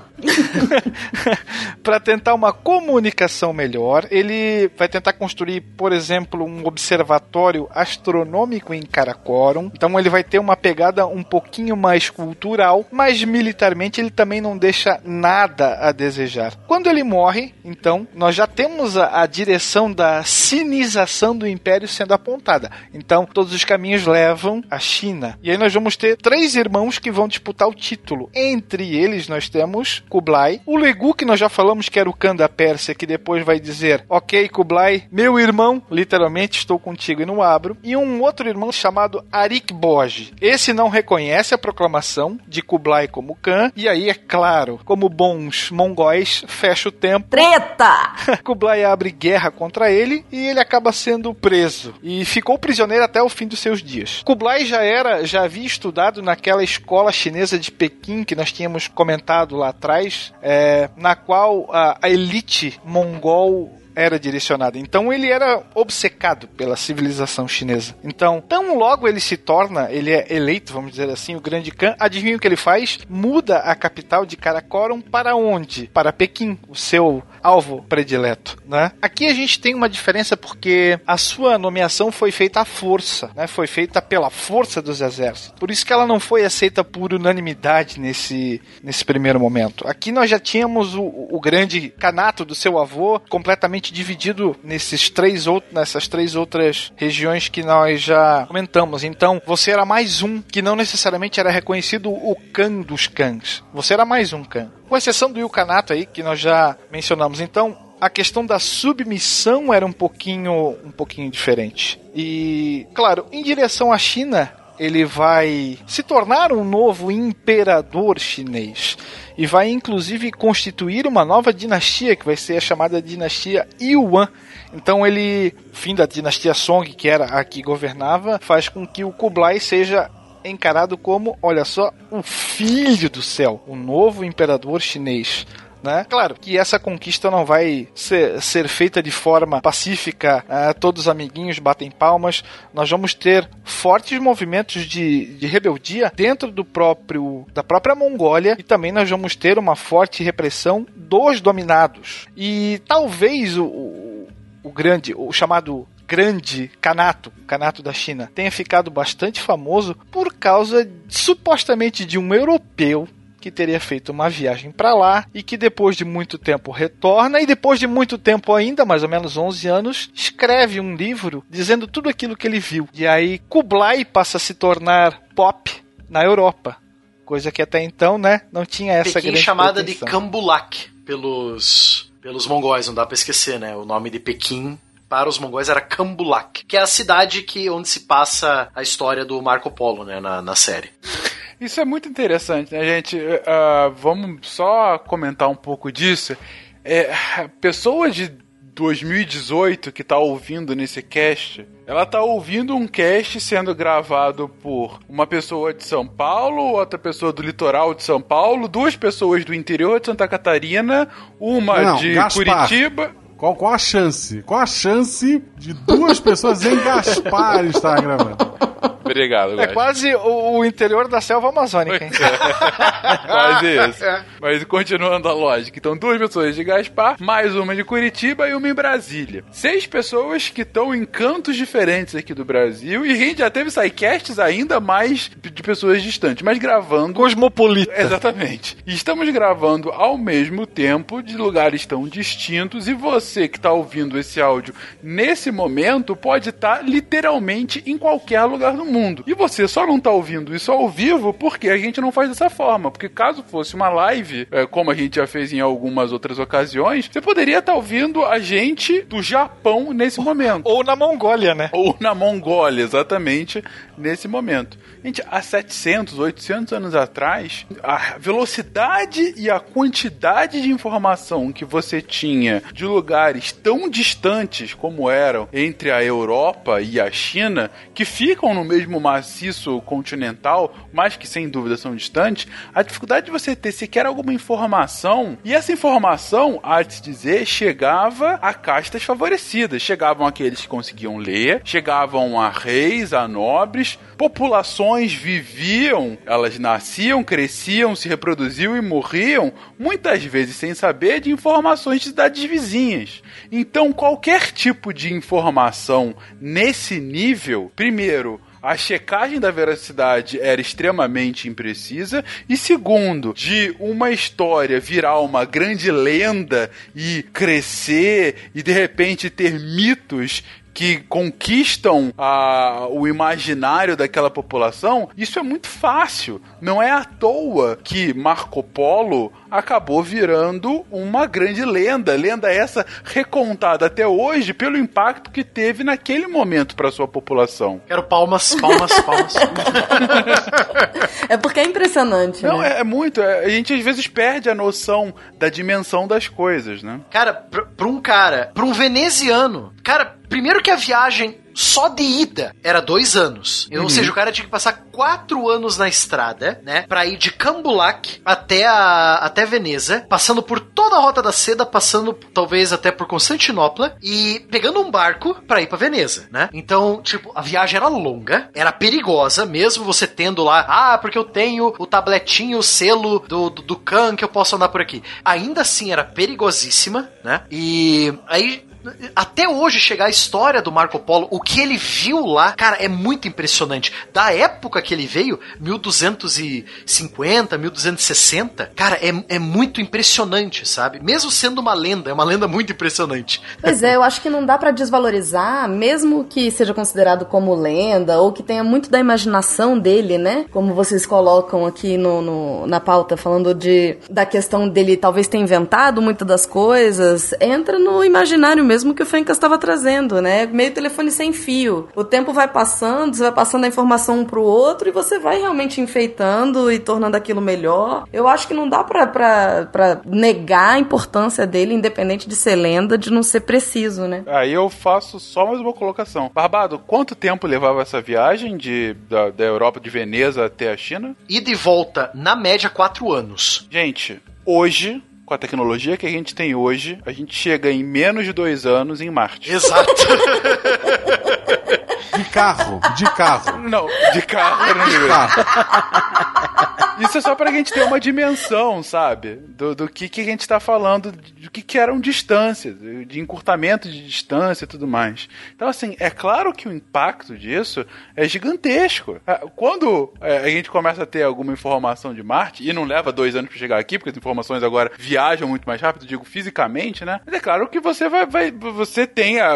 Vamos, vamos supor aqui que tem uma missão tripulada pra Marte. E o cara vai e volta, não vai demorar só dois anos, e de volta talvez demore mais ou menos, enfim, aí eu tô aqui chutando. Mas é, quando essa pessoa voltar, ela vai contar as histórias dela, sem dúvida alguma. Mas é claro, já vai ter muito mais dado, muito mais informação, a veracidade. Ela não pode voltar pra Terra e falar, não, quando eu cheguei em Marte tinha uma criatura verde gigantesca. Não, que vai estar documentado e tudo mais. A gente tá falando de um momento em que esse tipo de informação não só era raro, como era extremamente incomum para essa população ver essas informações de tão longe. A gente tem que lembrar que a população era basicamente ana- analfabeta. É, era outro. Quando a gente diz basicamente analfabeto, é assim, a gente tá, eu não sei realmente qual era a taxa de alfabetismo naquele momento, mas se passar de 10% era muito. Eu acho que se passar de 5% era muito. Na Europa do século 13 e 14, não é isso? Só, só para nós terminarmos essa ideia pro, pro ouvinte poder enxergar ainda mais que você falou dois anos nós chegamos em Marte, né? A mesma viagem de avião de Veneza até Pequim dura uma média de 12 horas. E o Marco Polo levou 4 anos e de volta. Exatamente. Ou seja, em um dia você vai e volta. Hoje em dia, né? De Veneza para Pequim.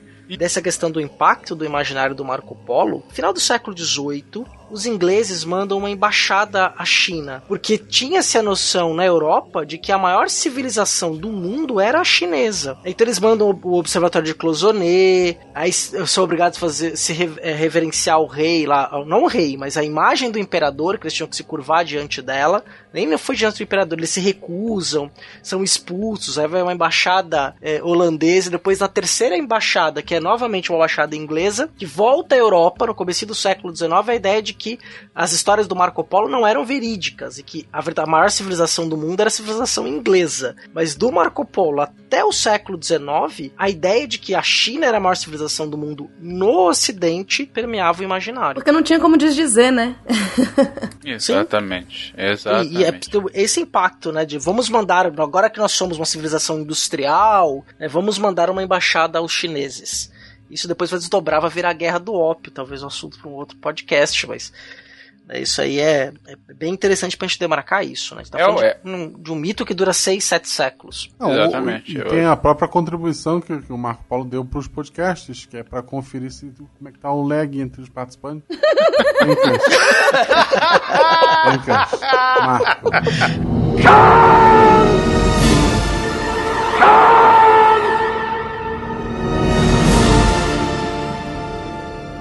A história de Marco Polo é, tem alguns pontos que são bem questionados. Né? Ah, ele parte para a viagem junto com seu pai. Ele era um jovem mancebo de 17 anos apenas. E ele permanece junto à corte do Kublai por mais ou menos 16 anos. Segundo o relato do próprio, lá ele teria então desempenhado papéis administrativos, conselheiro, cobrador de impostos, até administrador de província, segundo ele. Mas o que que coloca em xeque isso? Primeiro porque o livro é, que ele vai elaborar vai ser escrito muito tempo depois. Ele vai estar já com 44 anos, foi preso no- nas tretas entre Veneza e a sua cidade irmã Gênova e da prisão ele relata então isso tudo é, 11 anos depois dele já ter voltado e aí o que que pega em relação a isso aí? Algumas coisas que ele não menciona, né? Primeiro que ele era um jovem, né? O, ah, ele não menciona, por exemplo, África, ele não menciona a Arábia, por onde ele teria que ter passado, Zanzibar, a região. Ele não menciona a muralha da China, por exemplo. Ele não foi,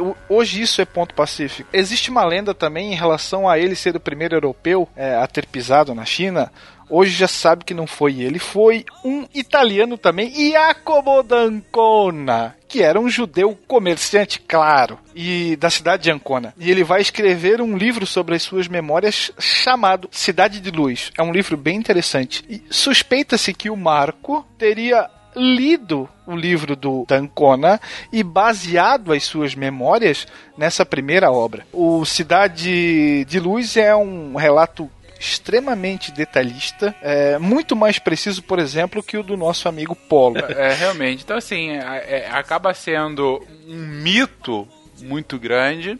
Uh, mas é nesse momento que, que é tão. Inter... Pô, mas se é mito, por que a gente tá perdendo tanto tempo falar nisso, né? A fama. A fama, quem é que levou a fama? Exatamente. E assim, é, é não só a fama do, do cara que fez isso, mas assim, a gente acabou. Você acabou de comentar. Parte da motivação da expedição inglesa lá do século XIX, que seria o início da derrocada do Império Chinês de mais de 3 mil anos. Guerra do ópio já batendo na porta, né? Exatamente, mas uhum. uma das motivações foi pra se certificar se era aquilo tudo mesmo. Se Marco Polo estava certo, aquele império ainda estava existindo tudo mais. Você vê o impacto que teve no imaginário europeu por mais 500 anos, até o negócio começar a ser, a, a ser desmistificado. Então, assim, é, o tempo todo, quando a gente está falando aqui nos castes históricos, a gente se baseia nos fatos, mas a gente não nega a importância que os mitos tiveram para gerar novos fatos históricos, né? E esse é um caso absolutamente importante, tem que ser mencionado. Pega como exemplo o pessoal que era fã de Star Trek e entrou para a NASA para tentar ir para o espaço.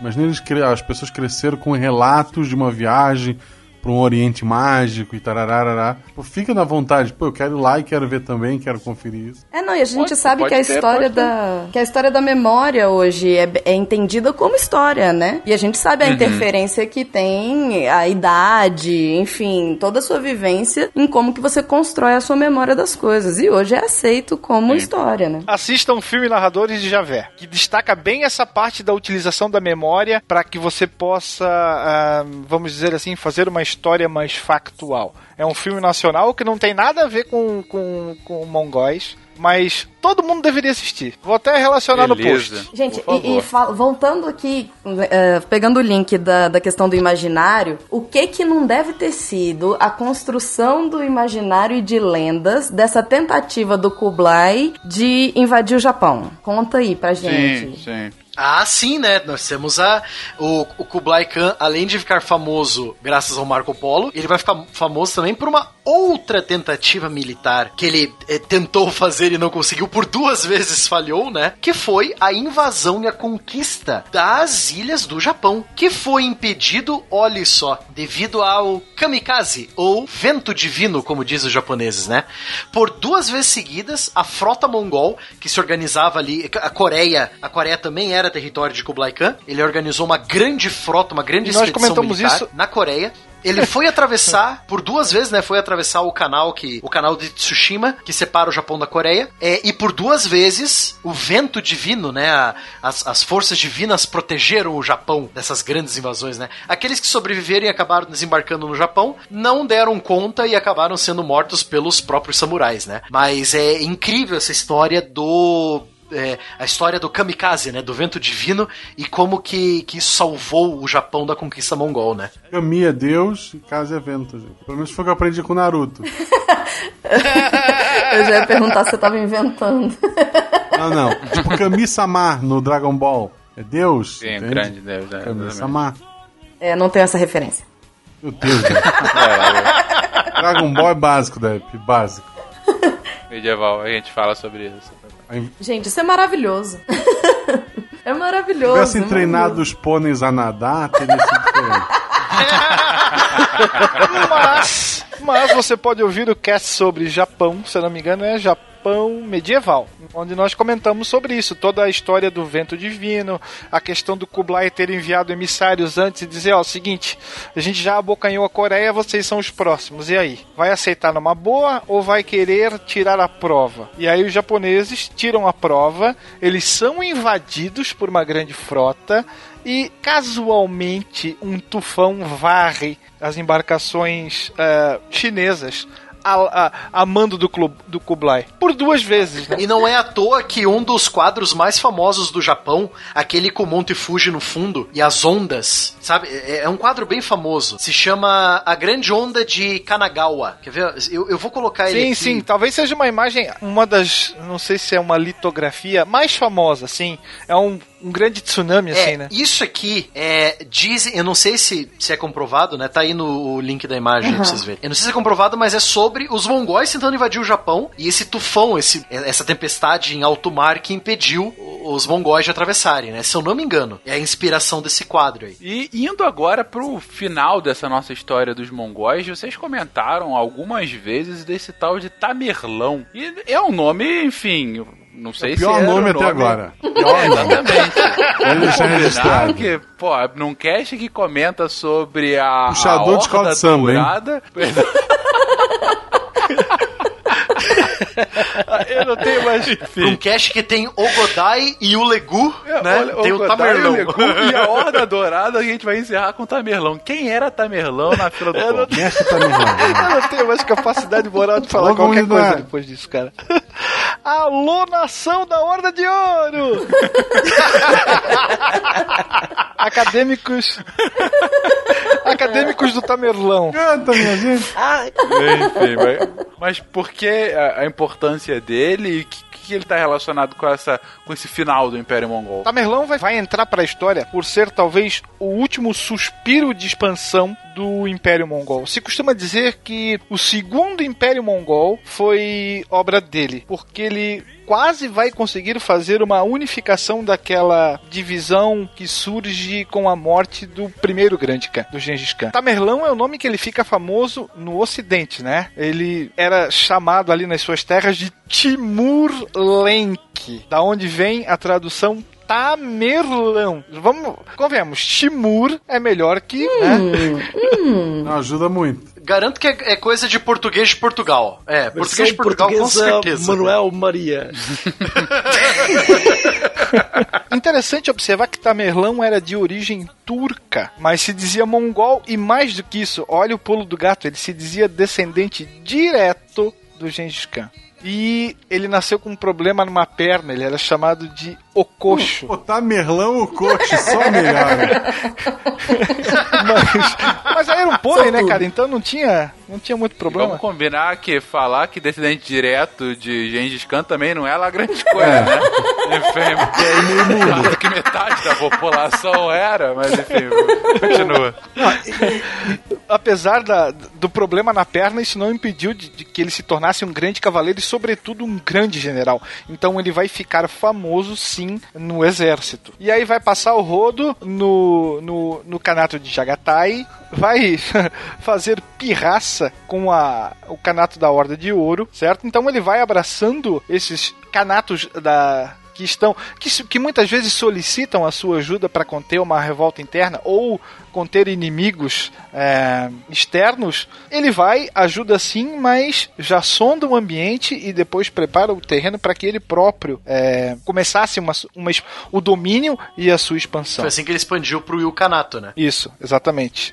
E aí nós vamos ter ele turco, nós vamos ter os principados islâmicos, né, que vai que vão resultar lá da queda do, do da Pérsia. Então ele vai chegar e dizer, opa, tô chegando aí, no Kanato de Jagatai também impõe a sua vontade. Ele transforma uma das principais cidades da, da Ásia Central. Se, se existisse uma capital medieval para a Ásia Central, seria a cidade de Samarcanda. Samarcanda é um excelente ponto comercial. Acho que todas as rotas da Rota da Seda passavam por ali, passando tipo da China até a até Constantinopla, né? Samarcande ou Samarcanda é um grande hub comercial. Né? É, é, e, se eu não me engano, se tornou a capital dele, né, Spengler? Exato, exatamente. Então é um cara que tem uma visão bastante à frente. Ele volta os olhos para esses canatos que já estão na sua decadência e, é claro, vai encontrar um terreno favorável à sua presença e à sua dominação. Então, a Armênia cai sob seu domínio, a Geórgia, tá, a gente está falando de Europa já quase, né? Mesopotâmia, a região norte da Mesopotâmia, facilmente dominados por ele. Um movimento de expansão, agora um novo movimento de expansão mongol é, em direção não só a ao oeste, ou ao leste, ao norte, o cara expande, divide muito bem as suas tropas, estabelece estratégias militares bastante eficientes que, que lhe garantem um território bastante considerável.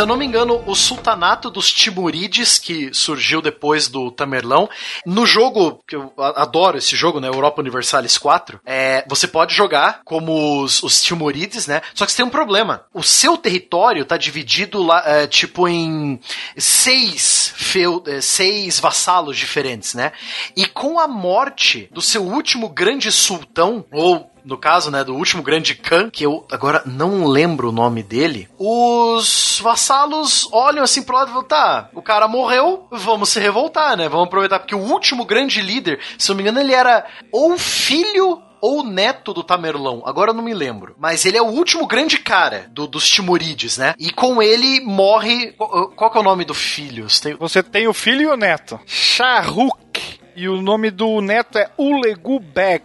Você não tem bons administradores. O que que Tamerlão fazia? Dominava, é, utilizava o terror mongólico para isso, a pressão, né? Depois a gente vai falar um pouquinho da, da Pax Mongólica e deixava os antigos administradores para tocar aquele canto ali do seu império. Quando ele passa dessa para melhor, essas pessoas insuflam a própria população a se rebelar. E aí, se você não tem um governante é, mais, vamos dizer assim, subserviente ao novo líder, você fatalmente vai ter o quê? Uma, um, um retalhamento daquele império que antes era gigante e, e quase único. E justamente, Will, você comenta, depois você tem essa, essa, essa queda, você tem essa. A, a, a Pax Mongólica e, enfim, o, o que vai vir, as, as várias sucessões do Império Mongol em cada um desses territórios. Primeiro, para entender, o que exatamente é essa Pax Mongólica? A gente está utilizando um termo muito parecido com aquele que você utiliza quando estuda a história antiga, que foi a Pax Romana. Sim, que foi quando eles param de se expandir e consolidam seu território, né? Aham. Na presença militar, com base no medo, vamos dizer assim, né? É uma paz imposta, não é uma paz da pomba branca levando um ramo de oliveira. Não é isso, né?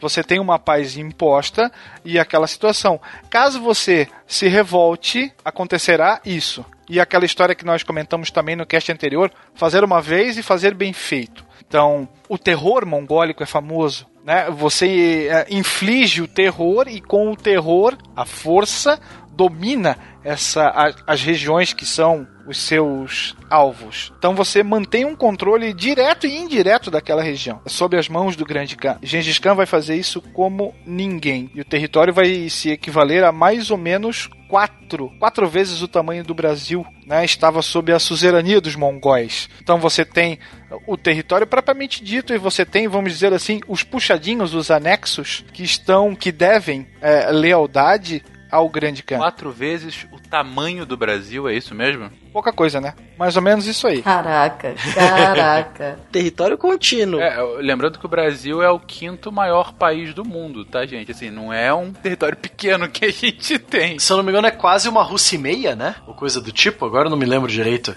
Uma Rússia, Rússia e meia. e meia. Uma Rússia e meia, detalhe.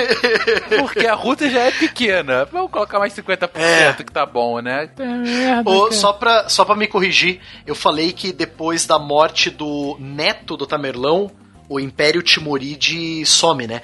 Deixa eu consertar aqui. Foi depois da morte do Shah Rukh, o filho do Tamerlão. Filho, Shahrukh. Que nome, hein? Esse nome veio pra lavar.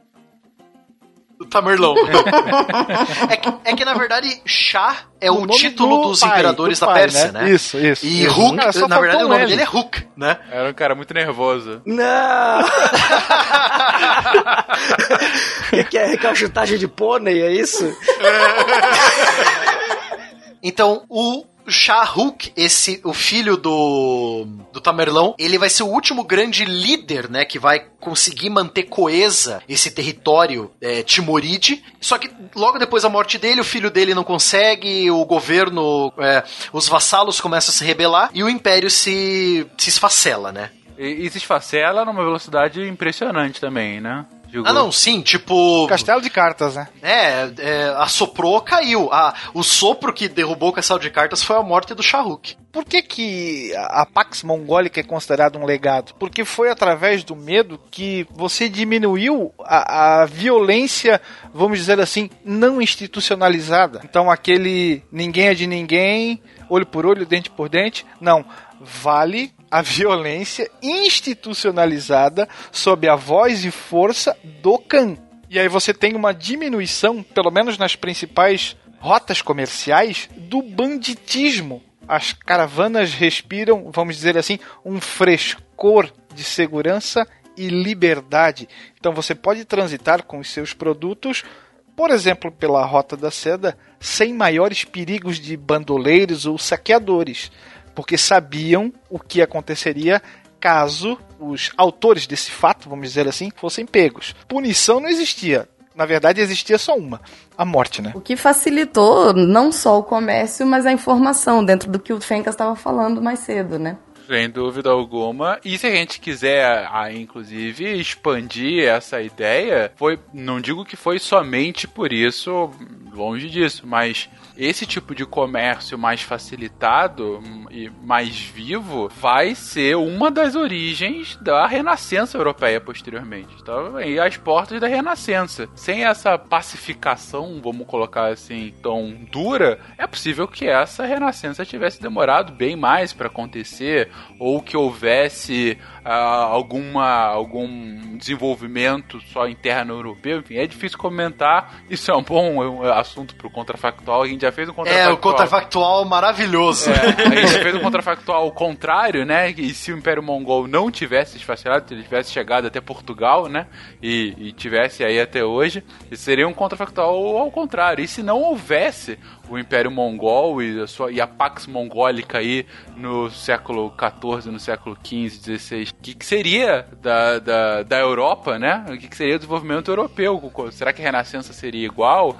Será que os eslavos teriam formado os seus reinos da mesma forma na Rússia? Será que a, a, o Império Otomano teria uma outra configuração? Como seria a China A, e, e o seu a desenvolvimento? expansão árabe indo pro Oriente, né? A expansão muçulmana árabe, exatamente. A gente tem que lembrar que a expansão árabe aconteceu um pouquinho tempo antes, né, CA? E, e será Sim. que ele não poderia ter continuado também pro Oriente, não só pro Ocidente, como se deu? Bora marcar o contrafactual aí. Os japoneses ainda amar o imperador deles com os poderes mágicos. Exatamente. É, contrafactual. E se o Império Omíada fosse da Espanha à Coreia? É, é, o ponto aqui a, a se comentar desse episódio duplo que a gente fez é, primeiro, para que as pessoas conheçam mais sobre o impacto o, o que teve o Império da É, Mongólico. ah, talvez tirar um pouquinho a pecha de única e exclusivamente falar do barbarismo, né? Para você ter uma ideia, é, no Império Mongol, que o primeiro grande cão, Kagan, levou, sei lá, 20 anos para criar e outros tantos para tentar consolidar, era possível ir da China ao Oriente Médio e à Europa por uma rede de estradas protegidas. Você conseguia comercializar produtos utilizando, por exemplo, o mesmo padrão de peso, câmbio, definidos por quem? Por um poder centralizado. No século XIII, nós já tínhamos papel moeda circulando na região da China, impressos em gráficas, coisas que só aconteceriam 200 anos depois na Europa, né, lá com o Gutenberg. A gente está falando de uma sociedade basicamente de iletrados, ok? Você tem uma grande massa analfabeta. E não é pelo fato de você ser analfabeto que você não é esperto ou sábio, porque você vai ter, por exemplo, o aproveitamento daquilo que o povo conquistado tinha, ah, vamos dizer assim, de importante. Então você vai recrutar especialistas de outros países ou de outros povos para que você possa utilizar deles. Por exemplo, astrônomos muçulmanos, engenheiros chineses que a gente comentou no, no cast passado, a utilização de armas de cerco, depois a pólvora.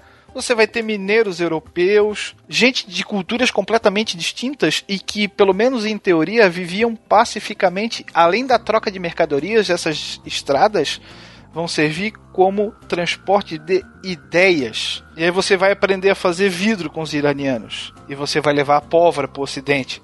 Por exemplo. Então vai muito além da pecha, vai muito além da pecha do cara mal encarado, e aí o conceito de horda que o europeu vai criar, né? A horda europeia é uma horda com a letra H, por exemplo, enquanto que horda em mongol era apenas a reunião das grandes tendas, né? E aí pelo fato de você encarar aquela, aquele pessoal como um, um malfeitor, um bandoleiro, aqueles caras que vêm e arrasam tudo, você vai ter esse termo pejorativo, aquela horda de bárbaros. Quando na prática, no local, não era esse sentido que tinha. E aí é muito fácil você ressaltar uma qualidade, vamos dizer assim, ruim e varrer para debaixo do tapete um, toda uma contribuição cultural necessária e indispensável que tem que ser mencionada. Impressionante, é isso, viu? Uh, se a gente quiser esgarçar o pensamento, um isso que você colocou dessa troca mais intensa de informação, de tecnologia, de comércio, dessa aproximação, se a gente esgarçar essa ideia, a gente está falando aí o início da globalização começa no século XIV com os mongóis, juntando mundos tão diferentes para uma troca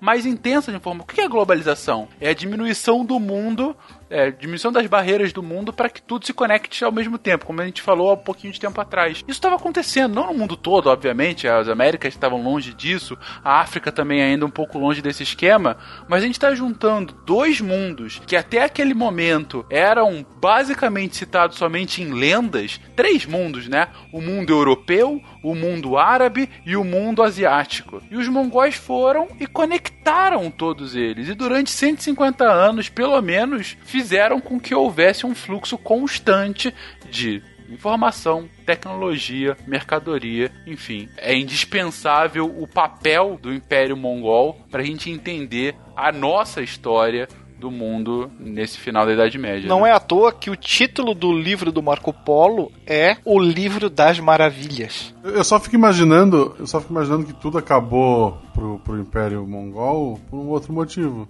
Hum. Qual seria? Porque eu, eu fico imaginando o seguinte: antes, os caras estavam vindo, meu Deus, os mongóis estão vindo. E daí o pessoal abandonava as cidades, o pessoal nem lutava. Aí o pessoal, gente, tá vindo o Tamerlão. E defender? ai, Que é ele- É a comissão de frente, senhor, está vindo pra cá. O cara chega com uma escola de samba dirigindo a bateria, hein? Abre alas.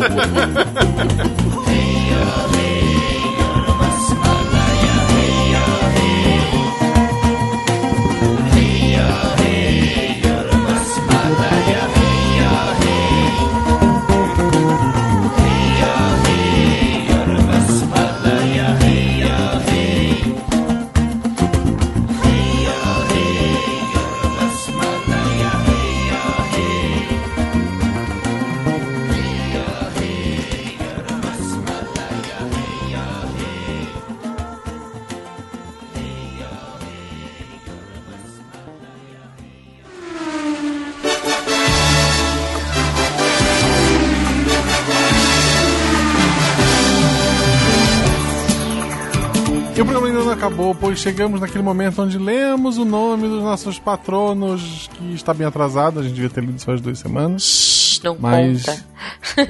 a, a vida acontece, gente. A vida acontece. Isso é A leitura de patronos, ela nunca está atrasada. Ela chega sempre na hora certa. Boa. Isso. Só God of War, as coisas foram acontecendo. Mas esta semana eu estou aqui com o time clássico, porque a história é escrita pela gente.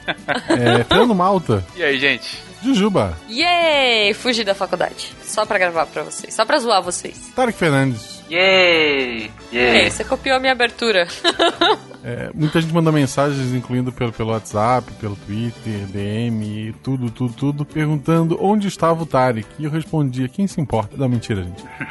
O Tarek Que horror. teve um tempo sem internet, ele estava um tempo sem internet, mas agora finalmente ele conseguiu internet. E enquanto não vir a primeira fatura, ele vai ter internet. Exatamente. Então temos um mês de Tarek Fernandes. Yay! Aproveitem! Aê! merda. Oh! que horror. Que merda. Esse é o Tarek. Lembrando vocês que todo o Portal Deviante sejam textos, podcasts como o próprio SciCast, Contrafactual, Spin de Notícias, Derivadas, e foi o que eu lembro. Eles estão aqui por um motivo, graças a você que é o nosso padrinho, madrinha, patrono, patrona, PicPayzinho, PicPayzinha. Ok. E, sei lá. E PicPeisa. Eu acho que fica mais simpático. Isso. E esta semana, já que a gente falou de tudo isso, com o Brasil empolvoroso, vamos falar de uma. Não, mentira, a gente não vai ter manifestação, a gente vai falar de uma grande taberna medieval fantasiosa RPG. Opa! Ai, que Boa. E beleza. o nosso primeiro aventureiro sentado num canto escuro, Aran Vrunch, que é um ladino especializado em fugir. E ali no canto, um misterioso mago Alessandro Siqueira. O taverneiro Alex Borges vem pra perguntar o que os três cavalheiros da mesa querem. Tarek. jogou a complexidade maior. É. São três taverneiros. Não, são três pessoas, porque ele vai falar, estão na mesa. Alexandre, Alexandre, Alexandre. Isso, exatamente. Eu facilitei a vida dele. Isso, são todos da mesma classe. Não, a gente ganha tempo, entendeu? Isso. Ao contrário do editor, que está perdendo tempo. Alexandre Freire, Alexandre Hideki Hajihara e Alexandre Trapação Guedes Viana pediram uma caneca de hidromel. São todos plebeus level 1, é isso? Sim. A Ana Carolina Fernandes Ferrão é uma assassina treinada esperando alguém lhe jogar ouro para fazer seu trabalho. Muito bom. E todos são embalados ao som do acordeão do bar do Anderson Marcelino Cardoso. Ao lado de André Bessa, que se diverte muito. Tocando, a- a- sei lá, tocando flauta. Sob o patrocínio do uísque do André Carvalho. André Luiz Rodrigues de Andrade, também um bardo, como todo bom André, toca triângulo. E na banda dos Andrés temos o Pandolim, um pandolim medieval de André Luiz Mendes Moura. Enquanto André Luiz Parisotto Reicher toca violoncelo. Porque sim. E Andressa Gonçalves de Freitas, que na verdade é agenciadora da banda, e bebe calmamente esperando o show acabar. Anne Daniele de Oliveira Simões está cantando no palco. Enquanto isso, Antônio Alises de Menezes Cordeiro está ali no canto do bar acariciando sua barriga depois da terceira taça de vinho adocicado do Cordeiro. E de repente, abrindo a porta de sopetão, entra Antônio Carlos de Souza, o elfo. Arthur Henrique de Andrade Cornejo observa a entrada de Antônio Carlos sorumbático. Sorumbático. Esse é o Tarek. Saudades, Tarek. O gigante Bernardo Malta pede bebidas pela janela, já que não cabe dentro da taberna. Enquanto isso, a pequena fada Betânia Silva Santos ajuda na distribuição da algazarra. Ela tem aquele microfoninho assim, só. Quase. Ai, meu Deus, ai, meu Deus. Bruna Dir, assistente do taverneiro, chega perto de Antônio Carlos pra saber o que houve. A Ordem dos Paladinos de Bruno vão ajudar o elfo. No caso, Bruno Avelar Alcântara, Bruno Borim, Bruno Jardim, Bruno Silva Matos Cardoso, Bruno Suzin Saito e Bruno Viana. Grande guilda. O Mago do Tempo, Caio Dias, tenta descobrir em que anos está. O mago do espaço, Caio Pérez Santana, tenta descobrir onde que nós estamos. O mago da edição, Carlos A. Schneider, tenta descobrir como nós estamos nesse local. Enquanto Carlos Alberto de Souza Palmezani distribui queijo mofado. Que horror! Carlos Eduardo Balbino da Silva alimenta seu macaco. Ele é um Ah, druida. ok. Enquanto isso, o velho sábio César Agenor conta histórias pra qualquer um que quiser ouvir. César Guilherme Zultini chama alguém para um jogo de Gwent. César Maurício da Silva aceita, prontamente. Christian German Reis afia seu machado. Enquanto isso, chega ao bar Cleto Kavesque Pérez, um bárbaro nível 17 segurando o seu espada de duas mãos larga, grande. Ok. Em um canto obscuro, Crislane Vasconcelos escreve em, seu, em suas anotações de alquimista os planos para derrotar o malvado dono de um podcast conhecido. Não. ok. Enquanto Cristiano Adelson da Silva tenta observar suas anotações a mando de um certo podcast. Daniel, e já que não tem sobrenome, é só um NPC. Caraca. Ah, Ele não botou sobrenome. justo. Enquanto isso, Daniel Martin observa toda a cena, escrevendo em seu alfarrábio e já imaginando qual vai ser a próxima morte. Eu queria saber o que é um alfarrábio, por favor. Tipo, enciclopédia É o, antiga. É o, é o rabo Tá do, do lobo que lidera. Tá bom, justo. Daniel Scopel, assistente de Daniel Martin, fica ao lado de seu mestre, segurando penas e pergaminhos. Daniela Araldi conta grandes histórias de grandes heróis aos homens bravos que ouvem. David Martins Colares vende sua arte. Sempre, coitado. E uma grande compradora, Débora Cabral Lima, se diverte gargalhando aos quatro ventos. Melhor risada. Denis Azevedo fica embasbacado com a risada dela e derruba uma caneca de hidromel. Enquanto Diego Atílio Trevisan vende seu novo produto para pregar a placa de ferro ao peito dos nobres guerreiros. Douglas Floriano de Souza tenta encontrar pessoas de confiança, pois ele tem o mapa do tesouro. E Eduardo Saraiva Veras, um anão desconfiado, só olha de soslaio para toda a cena. Gente, vocês estão muito, com palavras muito rebuscadas, adorei. Egon Brown tenta se aproximar de Douglas, pois ele acredita que pode agregar à missão. Elias Santiago Diniz, um nobre chileno, chega à taverna. A classe dele é chilena. Chileno de nível Chileno. 4, né? Exato. Isso. Evandro Celino da Silva. Ele é um clérigo de Celine Dion. É, por quê? Celino. Sim, porque ela é uma deusa, você nunca viu a música dela? Nossa, pra isso que eu paguei a internet. Pois é. Na verdade, não paguei. Ai, O mês de Genial. Tarek, gente. O mês de Tarek Calma, e as um pessoas mês, um mês. É muita saudade. Enquanto isso, Fabian Marcel Menezes cuida dos serventes da taberna, mais especificamente das empreguetes. Nossa, Meu que Deus! Essa piada não pode morrer nunca! Ok, ok. E entram, de repente, por uma porta lateral, os clérigos de Pavlov. Fábio Chicô, Fábio Cruz, Fábio dos Santos Ferreira, Fábio Fraieta, Fábio Sampaio Pérez, acompanhados de seus cachorros. Por que não? Ok. Pavlov, gente. Desculpa, eu cheguei da faculdade agora, tá? É um sorvete, né? Enquanto Facundo Leites, o nobre mestre da cidadela, ensina seus ensinamentos sobre produção. É bom que ele ensina os ensinamentos. Aqui na Não- minha terra tem outro nome, mas ok. Porque ele é Facundo. Ah, meu Deus. Um grupo de hobbits entra na taverna. Felipe Augusto de Souza, Felipe Augusto Rosa, Felipe Fiorito Mancini, Felipe Guimarães Cortez e o líder deles, tentando esconder um pequeno anel, Felipe Queiroz. Enquanto isso, Fernando Maia Filho fica se perguntando por que será que todos os grupos e todas as ordens têm sempre pessoas com o mesmo nome por aqui? Que curioso. É uma regra. Ao fundo, o cuteleiro Fernando Augusto Dessotti desossa algumas peças de carne para botar no fogo. Inconfundivelmente pela altura, Fernando Malta faz um disclaimer para todos na taverna. Justo. Do lado de fora, né? Porque ele não entra na, na taverna, gente. A habilidade dele é uma vez por dia fazer um disclaimer. Ha ha ha! Fernando Santos Cruz Meira tenta convencer o taberneiro que o cavalo dele faz parte da família e deveria entrar também.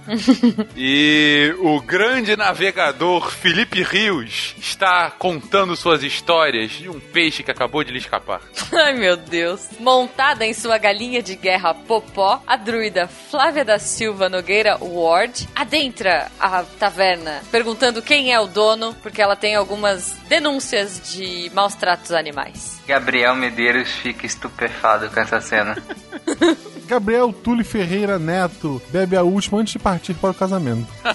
Ai, que lindo. pra ele não vai ser tão lindo, não.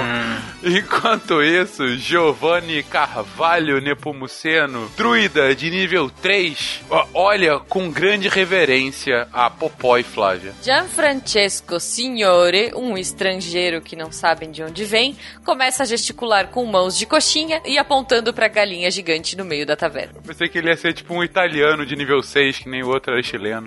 Ah, é verdade. Não, ele pode ser. Ele pode ser o italiano de nível É 6. dual class, é dual class. Isso, isso. Ele é estrangeiro, porque estrangeiro é uma Ah, classe. entendi. E italiano, Entendi. entendeu? Ok, ok.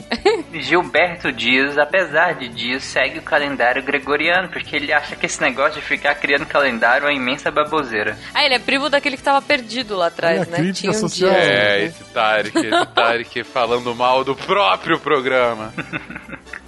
Gilmar Colombo equilibra pequenos ovos à mesa.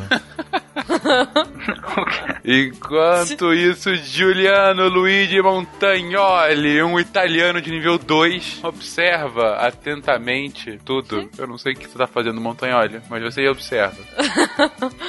Ele tá procurando o Juliano Mário Montagnoli. Puta, excelente! Ai, meu Deus. Excelente. Entra- Ele tá procurando tudo lá num cano, né? No encanamento da, da taverna. Entrando com seu animal de guerra, Julian Nóbrega, o australiano brasileiro de nível 30, adentra com seu canguru gigante e estaciona ao lado de Popó para checar o que Flávia está fazendo. Eles são muito amigos. O menino do cavalo tá bem puto lá fora. O cavalo foi abaixo.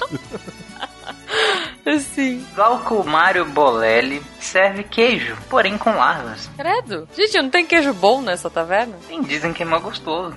Elas soltam um... Ai, não, não. Dizem ah. que é bom. É. Glízia Paulo de Menezes decora rapidamente magias em seu glimório porque ela sabe que o pior está por vir. Porque ela sabe falar o próprio nome, diferentemente de todo o resto do reino, né? Que fica errando durante os programas. Enquanto isso, Guilherme Arthur Jerônimo se pergunta o tamanho dessa taverna que comporta galinhas gigantes, cangurus e uma trupe interminável. Seu irmão gêmeo, Guilherme D'Alonso, Helder É, Alexandre Nogueira observa uma nogueira. Tem no meio da taverna. ele é um poeta, sei lá, um filósofo. Helena Morgado Corelli conta já o terceiro dia em que se sequestrou para não precisar casar. Meu Deus. Específico. Justo. E Hélio Henrique Salatino, um guerreiro que empunha sua cimitarra, se diverte ao som de todos os bardos supracitados. O ambiente começa a escurecer quando o mago negro Enaldo A. Lucien da Silva entra com bolas de fogo azuis em suas mãos. Caraca. A hora que esse mago entrou, todo mundo olhou pra ele apavorado e daí alguém anunciando. Heraldo. Aí o pessoal regalou o olho. Ah, Puta. Lucien. A galera tava já na ponta da cadeira da Silva. Daí todo mundo... Que absurdo! Não vem zoar meu mago, não. E nesse cenário obscuro, todos precisarão das artes curativas de área grise. Janir Marini Jr., um paladino caído de level 30, faz um sinal rápido para Chris Lane. Eita! Giancarlo Guella também faz parte desse, desse movimento revolucionário que começa a se organizar nessa taverna. Jefferson Estevo Já não estava embora. mais. Desculpa, Jefferson, Já é se sempre foi. a mesma piada, cara, mas não dá. Partiu numa aventura, partiu numa aventura. Isso, pegou o cavalo e foi É. embora. Falou, briga, tô fora. Pega o meu cavalo e vou embora. Enquanto João Pedro Porto Pires bebe com seus amigos. Lembrando que João é o capitão da nau SciCast em alto mar. Também pode ser filme Sessão da Tarde. ok. E auxiliando o capitão João Pedro Porto Pires, temos João Ataíde, João Cláudio S. da Silva, João Paulo Douni, João Paulo Liam Branco Martins, João Paulo Verenca dos Santos e Jonas Gabriel de Pô, Silva, você roubou, viu? que ficou Você chateado. roubou, coitado do Jonas, não. É que ele é tão bom marinheiro que aceitaram ele sem ser João. Caramba, Ah, isso Boa. é realmente. Nossa, ele é um prodígio, Pô, cara. que é isso? E ele é de Souza, tá? Ele não é de Silva, que nem o meu mago. Por favor. E o guerreiro Josair E.G. Júnior se movimenta vendo o ribuliço daquela taverna. Entrando e arrebatando corações com flores na boca, entram o grupo de dança de tango, o grupo dos Josés. José Abel Mendonça Paixão, José Carlos Vieira Júnior, José Eduardo de Oliveira Silva e José Félix Rodrigues. Todos sapateando, batendo palminhas e encantando as moças da taverna. Eu sei que tango não é isso, gente, mas enfim. Misturei tango com, sei lá, castanhola. Júnior Koch observa o biofilme da taberna. Kelvin Costa chega todo molhado, querendo trocar terra por produto. Referência.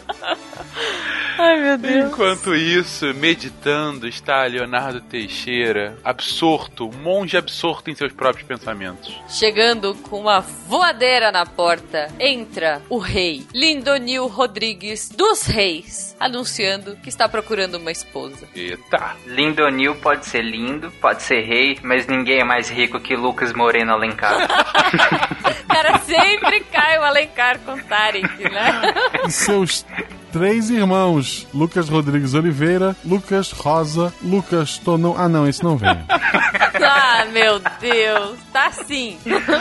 Enquanto isso, filosofa Luciano Leal, o estranho hábito das famílias darem o mesmo nome para os irmãos. Deve ser um pouco, é, um pouco confuso, mas enfim, quem é ele para questionar isso, né? É tipo Japão, o nome do Ah, entendi. A família Lucas. Mas o que faria sentido, pois ele está conversando com seus três melhores amigos: Luiz Salles, Luiz F. Ok, Google Costa. Esse é o mago do, do- da, que altera a realidade. Luiz, parabéns por ser safado e, e ativar o seu celular caraca. de todo mundo. Celulares que forem ativados.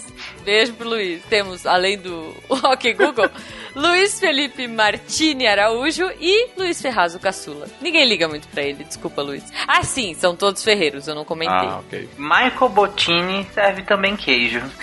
Um mofo Deus, diferente. Tá cara. com fome? Tá, Todo mundo serve queijo. Você almoçou?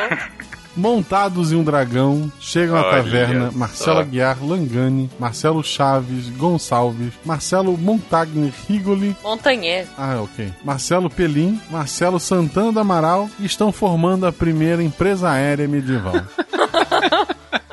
Transportam diretamente do Extremo Oriente Marcetier, que queria muito conhecer a taverna. Márcio Costa chega correndo, molhado, querendo comprar terras. A família Costa. É a família Costa. Do Kelvin Costa. Marcos Roberto Souza Pereira come uma banana.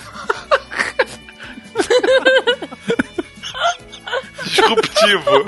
é, é pra isso que vocês estão com saudade de tarde, Exatamente. gente, por favor, Vamos sério. criar um modelo aqui de RPG, vamos fazer um acontecer. É, eu comeria uma banana nesse cenário, por que não? Marcos Rosa é um druida de level baixo e ele conversa com o rato. Mário César Sanfelice é um paladino da Ordem de Pelor Italiano. e está observando toda a cena com confusão e um pouco de asco. E no meio de uma fumaça, o NPC, Masaki, aparece e some. Ele não tem sobrenome, também é um NPC. Ok. É um NPC samurai. Isso. Vai, Tarek, toda a tua genialidade agora. Enquanto Matheus B. Gondolfo é um elfo. Não, mentira. É o que mesmo? Aquele cara com cajado? Cara, vocês nunca viram o Gondolfo? Ele é alto, gordinho assim, meio gordinho. Barba branca Ah. grande, cabelo grande branco, com ar senhorial, cajado na mão. Tarek nunca viu o Senhor dos Anéis. Gordinho. Não, mas eu gostei da Ok. descrição- da característica. É tudo isso sem ser Deus, né? Porque Deus seria. Entendeu? Obviamente. Obrigado. Justo. Deus te deixa passar. Verdade. A dupla de malabaristas que fazem pequenos furtos, Maurício Faria Júnior e Maurício Linhares. Ah. Mas eles só roubam dos ricos e dão pros pobres, gente. Eles acabaram de furtar um saco de moedas de platina de Maxwell Sampaio, que até agora não percebeu. Olha aí. Enquanto isso, a mestra alquimista Mayumi Watanabe se aproxima da mesa de Crislane. Meu Deus. Uma guilda das alquimistas. Ok. Mulheres. Girl power, sei lá. Me deixa. Michael e Sato serve peixe cru. Cara, Tarek, cara. Ai, Tarek, tava com saudade de você. Miriam Ito afia sua espada. Enquanto a gnoma Nayene Ferraz toma um copinho de hidromel, bem pequenininho. A NPC, Natália, anda na parede. Anda, tipo, tentando atravessar a parede e não consegue. Claramente um bug. Otávio Henrique acha que seu nome é mais importante do que é e tenta engambelar a pessoa que fica no balcão. Balconista da taverna. Taverneiro. Isso, taberneiro. Nossa, eu errei isso, meu Deus. Paulo Rig, vulgo Beto Patuques, é obviamente um personagem jogador. Sim, com certeza. Tem nome, título, ele não é um NPC, ele é um jogador. Não. É, na verdade, o, o jogador é o Paulo Rig, mas o nome de o, o player dele é o Beto Patux, né? Isso. É, Isso, isso.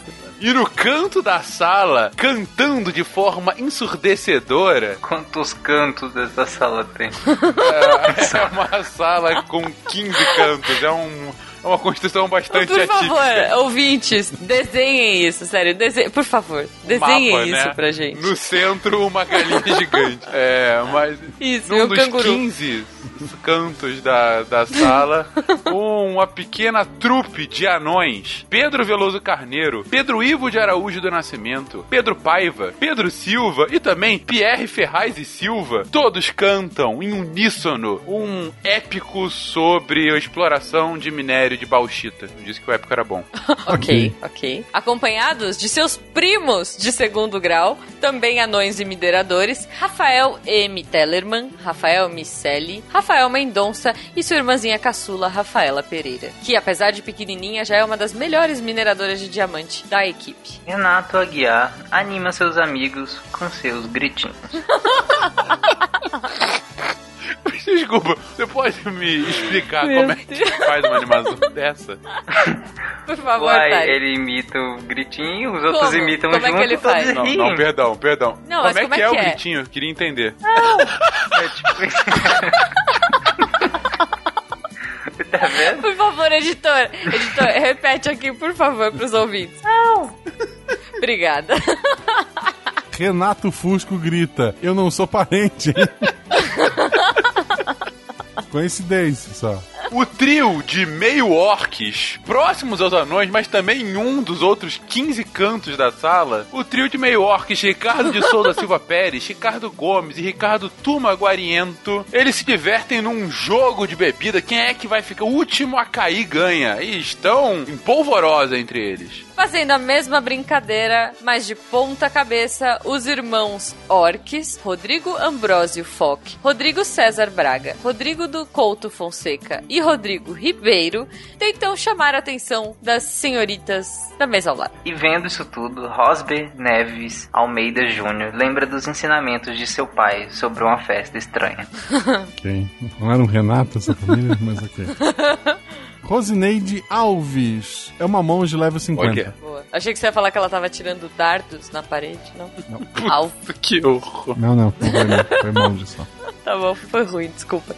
E Rudieri Turtiello Colbeck se gaba de um nome muito bacana de RPG que ele não tem. É um, é, é um jogador. Ele, sem dúvida, é um jogador. É um magnata da cidade. Ele é o conde do vilarejo onde está a taverna. Boa. Enquanto isso, o cavalariço Samuel Fatini tenta tirar a galinha gigante e o canguru do meio da taverna. Não antes de Sávio Trindade Lobato chegar com as ervas. Oi? Tempero, gente, tempero. Ah, tá. É. Alecrim, né? Salve. Ai, meu Deus, agora que eu entendi. Sérgio Garcia é conhecido como o homem mais perigoso desta região, mas na verdade o dragão morreu do coração e ele só pegou a fama. Muito comum doenças cardiovasculares em dragões. É verdade? É, né? Vários relatos. É um grande problema. Vários, vários. Pois é. E acaba de sair da taverna o, o caminhante oficial do vilarejo, Sharp Walker, o andarilho. Ao mesmo tempo que pastor da região, Silvio Antônio Siqueira da Cruz, entra e começa a pregar que aquilo é um antro do demônio. E Silvio Roberto Fernandes de Araújo usa seu nome real para enxotar o pastor. ok. Ao longe, se aproximando da taverna, três exércitos. Um liderado por Simval Freire, traz todos os orques e kobolds da região. O outro, Tamison Santos Reis, traz todos os mercenários sob seu comando para atacar a taverna. Olha e liderando isso tudo, trazendo os mortos-vivos, temos Thaís Botia da Costa. E ela sorri. Genial. olhando estupefato essa cena de uma das janelas das 15 pontas da taberna. Tiago Costa anuncia: eles estão chegando. Correndo e ensandecidos, seus irmãos gêmeos, Tiago Moura Vitt, Tiago Oliveira da Mota Sampaio e Tiago Oliveira Martins Costa Luz, anunciam: é o fim do mundo, é o fim do mundo, acabou. Sim, mas Vinícius Gagno Lima tenta avisar seus amigos, mas não consegue. Walter Wachek Neto procura seu avô, ele vai fugir. Ao mesmo tempo, Verta Kulin se resigna e apenas abre mais uma cerveja. É um bárbaro, vocês sabem, né? Verta. É, ele é Verta bárbaro de nível sim. 17, mas ele há muito não se aventura mais, apenas quando ele pega sua bicicleta.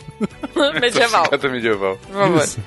No meio de uma fumaça, surge o ninja William Kudaka. Olha ao redor e fala: Ih, lugar errado. Puf, e some novamente. William, cavaleiro da Ordem das Alvoradas, pega sua espada. William Spengler lembra de uma lenda de um caminho secreto nos fundos da taverna e diz que todos deviam se dirigir pra lá. E assim, nesta cena bonita de fuga, deixe nos comentários se o exército do mal da Thaís chegou a tempo ou se eles conseguiram salvar todo mundo. Lembrando que essa taverna tem espiões infiltrados, em especial Olha. Chris Lane, que tá ali querendo saber o que o Malta está fazendo. Um abraço pra vocês, obrigado por fazerem parte desta família SciCast. E se você não faz parte da família SciCast, ficou até aqui legal, cara. Eu não sei. Mas é Obrigada. engraçado, né? Faça parte pra gente te zoar Você também. poderia estar nessa história, só digo isso. Isso. Exato. Isso. Faça parte dessa história você também. Se você tem um nome muito comum, coloca uma letra aleatória na frente, tipo A, Thiago, e daí tu vai pular lá pro início da lista e a gente não vai te agrupar em família. Fica a dica. Um abraço a É todos verdade. vocês. Ok, Google, tchau. Ok, Google. Tchau, gente. Até semana que vem. Aliás, desculpa, até mês que vem. Ou não. Ou Oi Siri. Não, a gente tem que ser democrático, né, gente? Tchau, gente. Não é e aí Siri, né? E aí Siri? E, o, e quem tem o Windows Phone, o som é.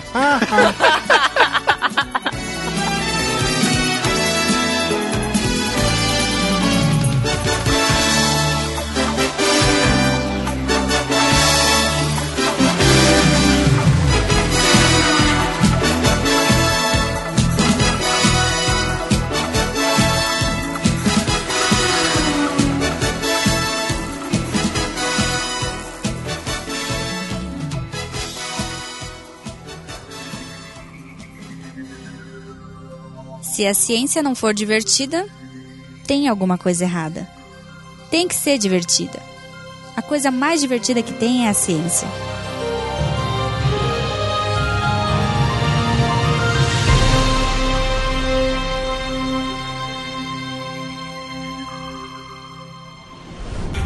Este programa foi editado por Tapcast. Edições e Produções de Podcast.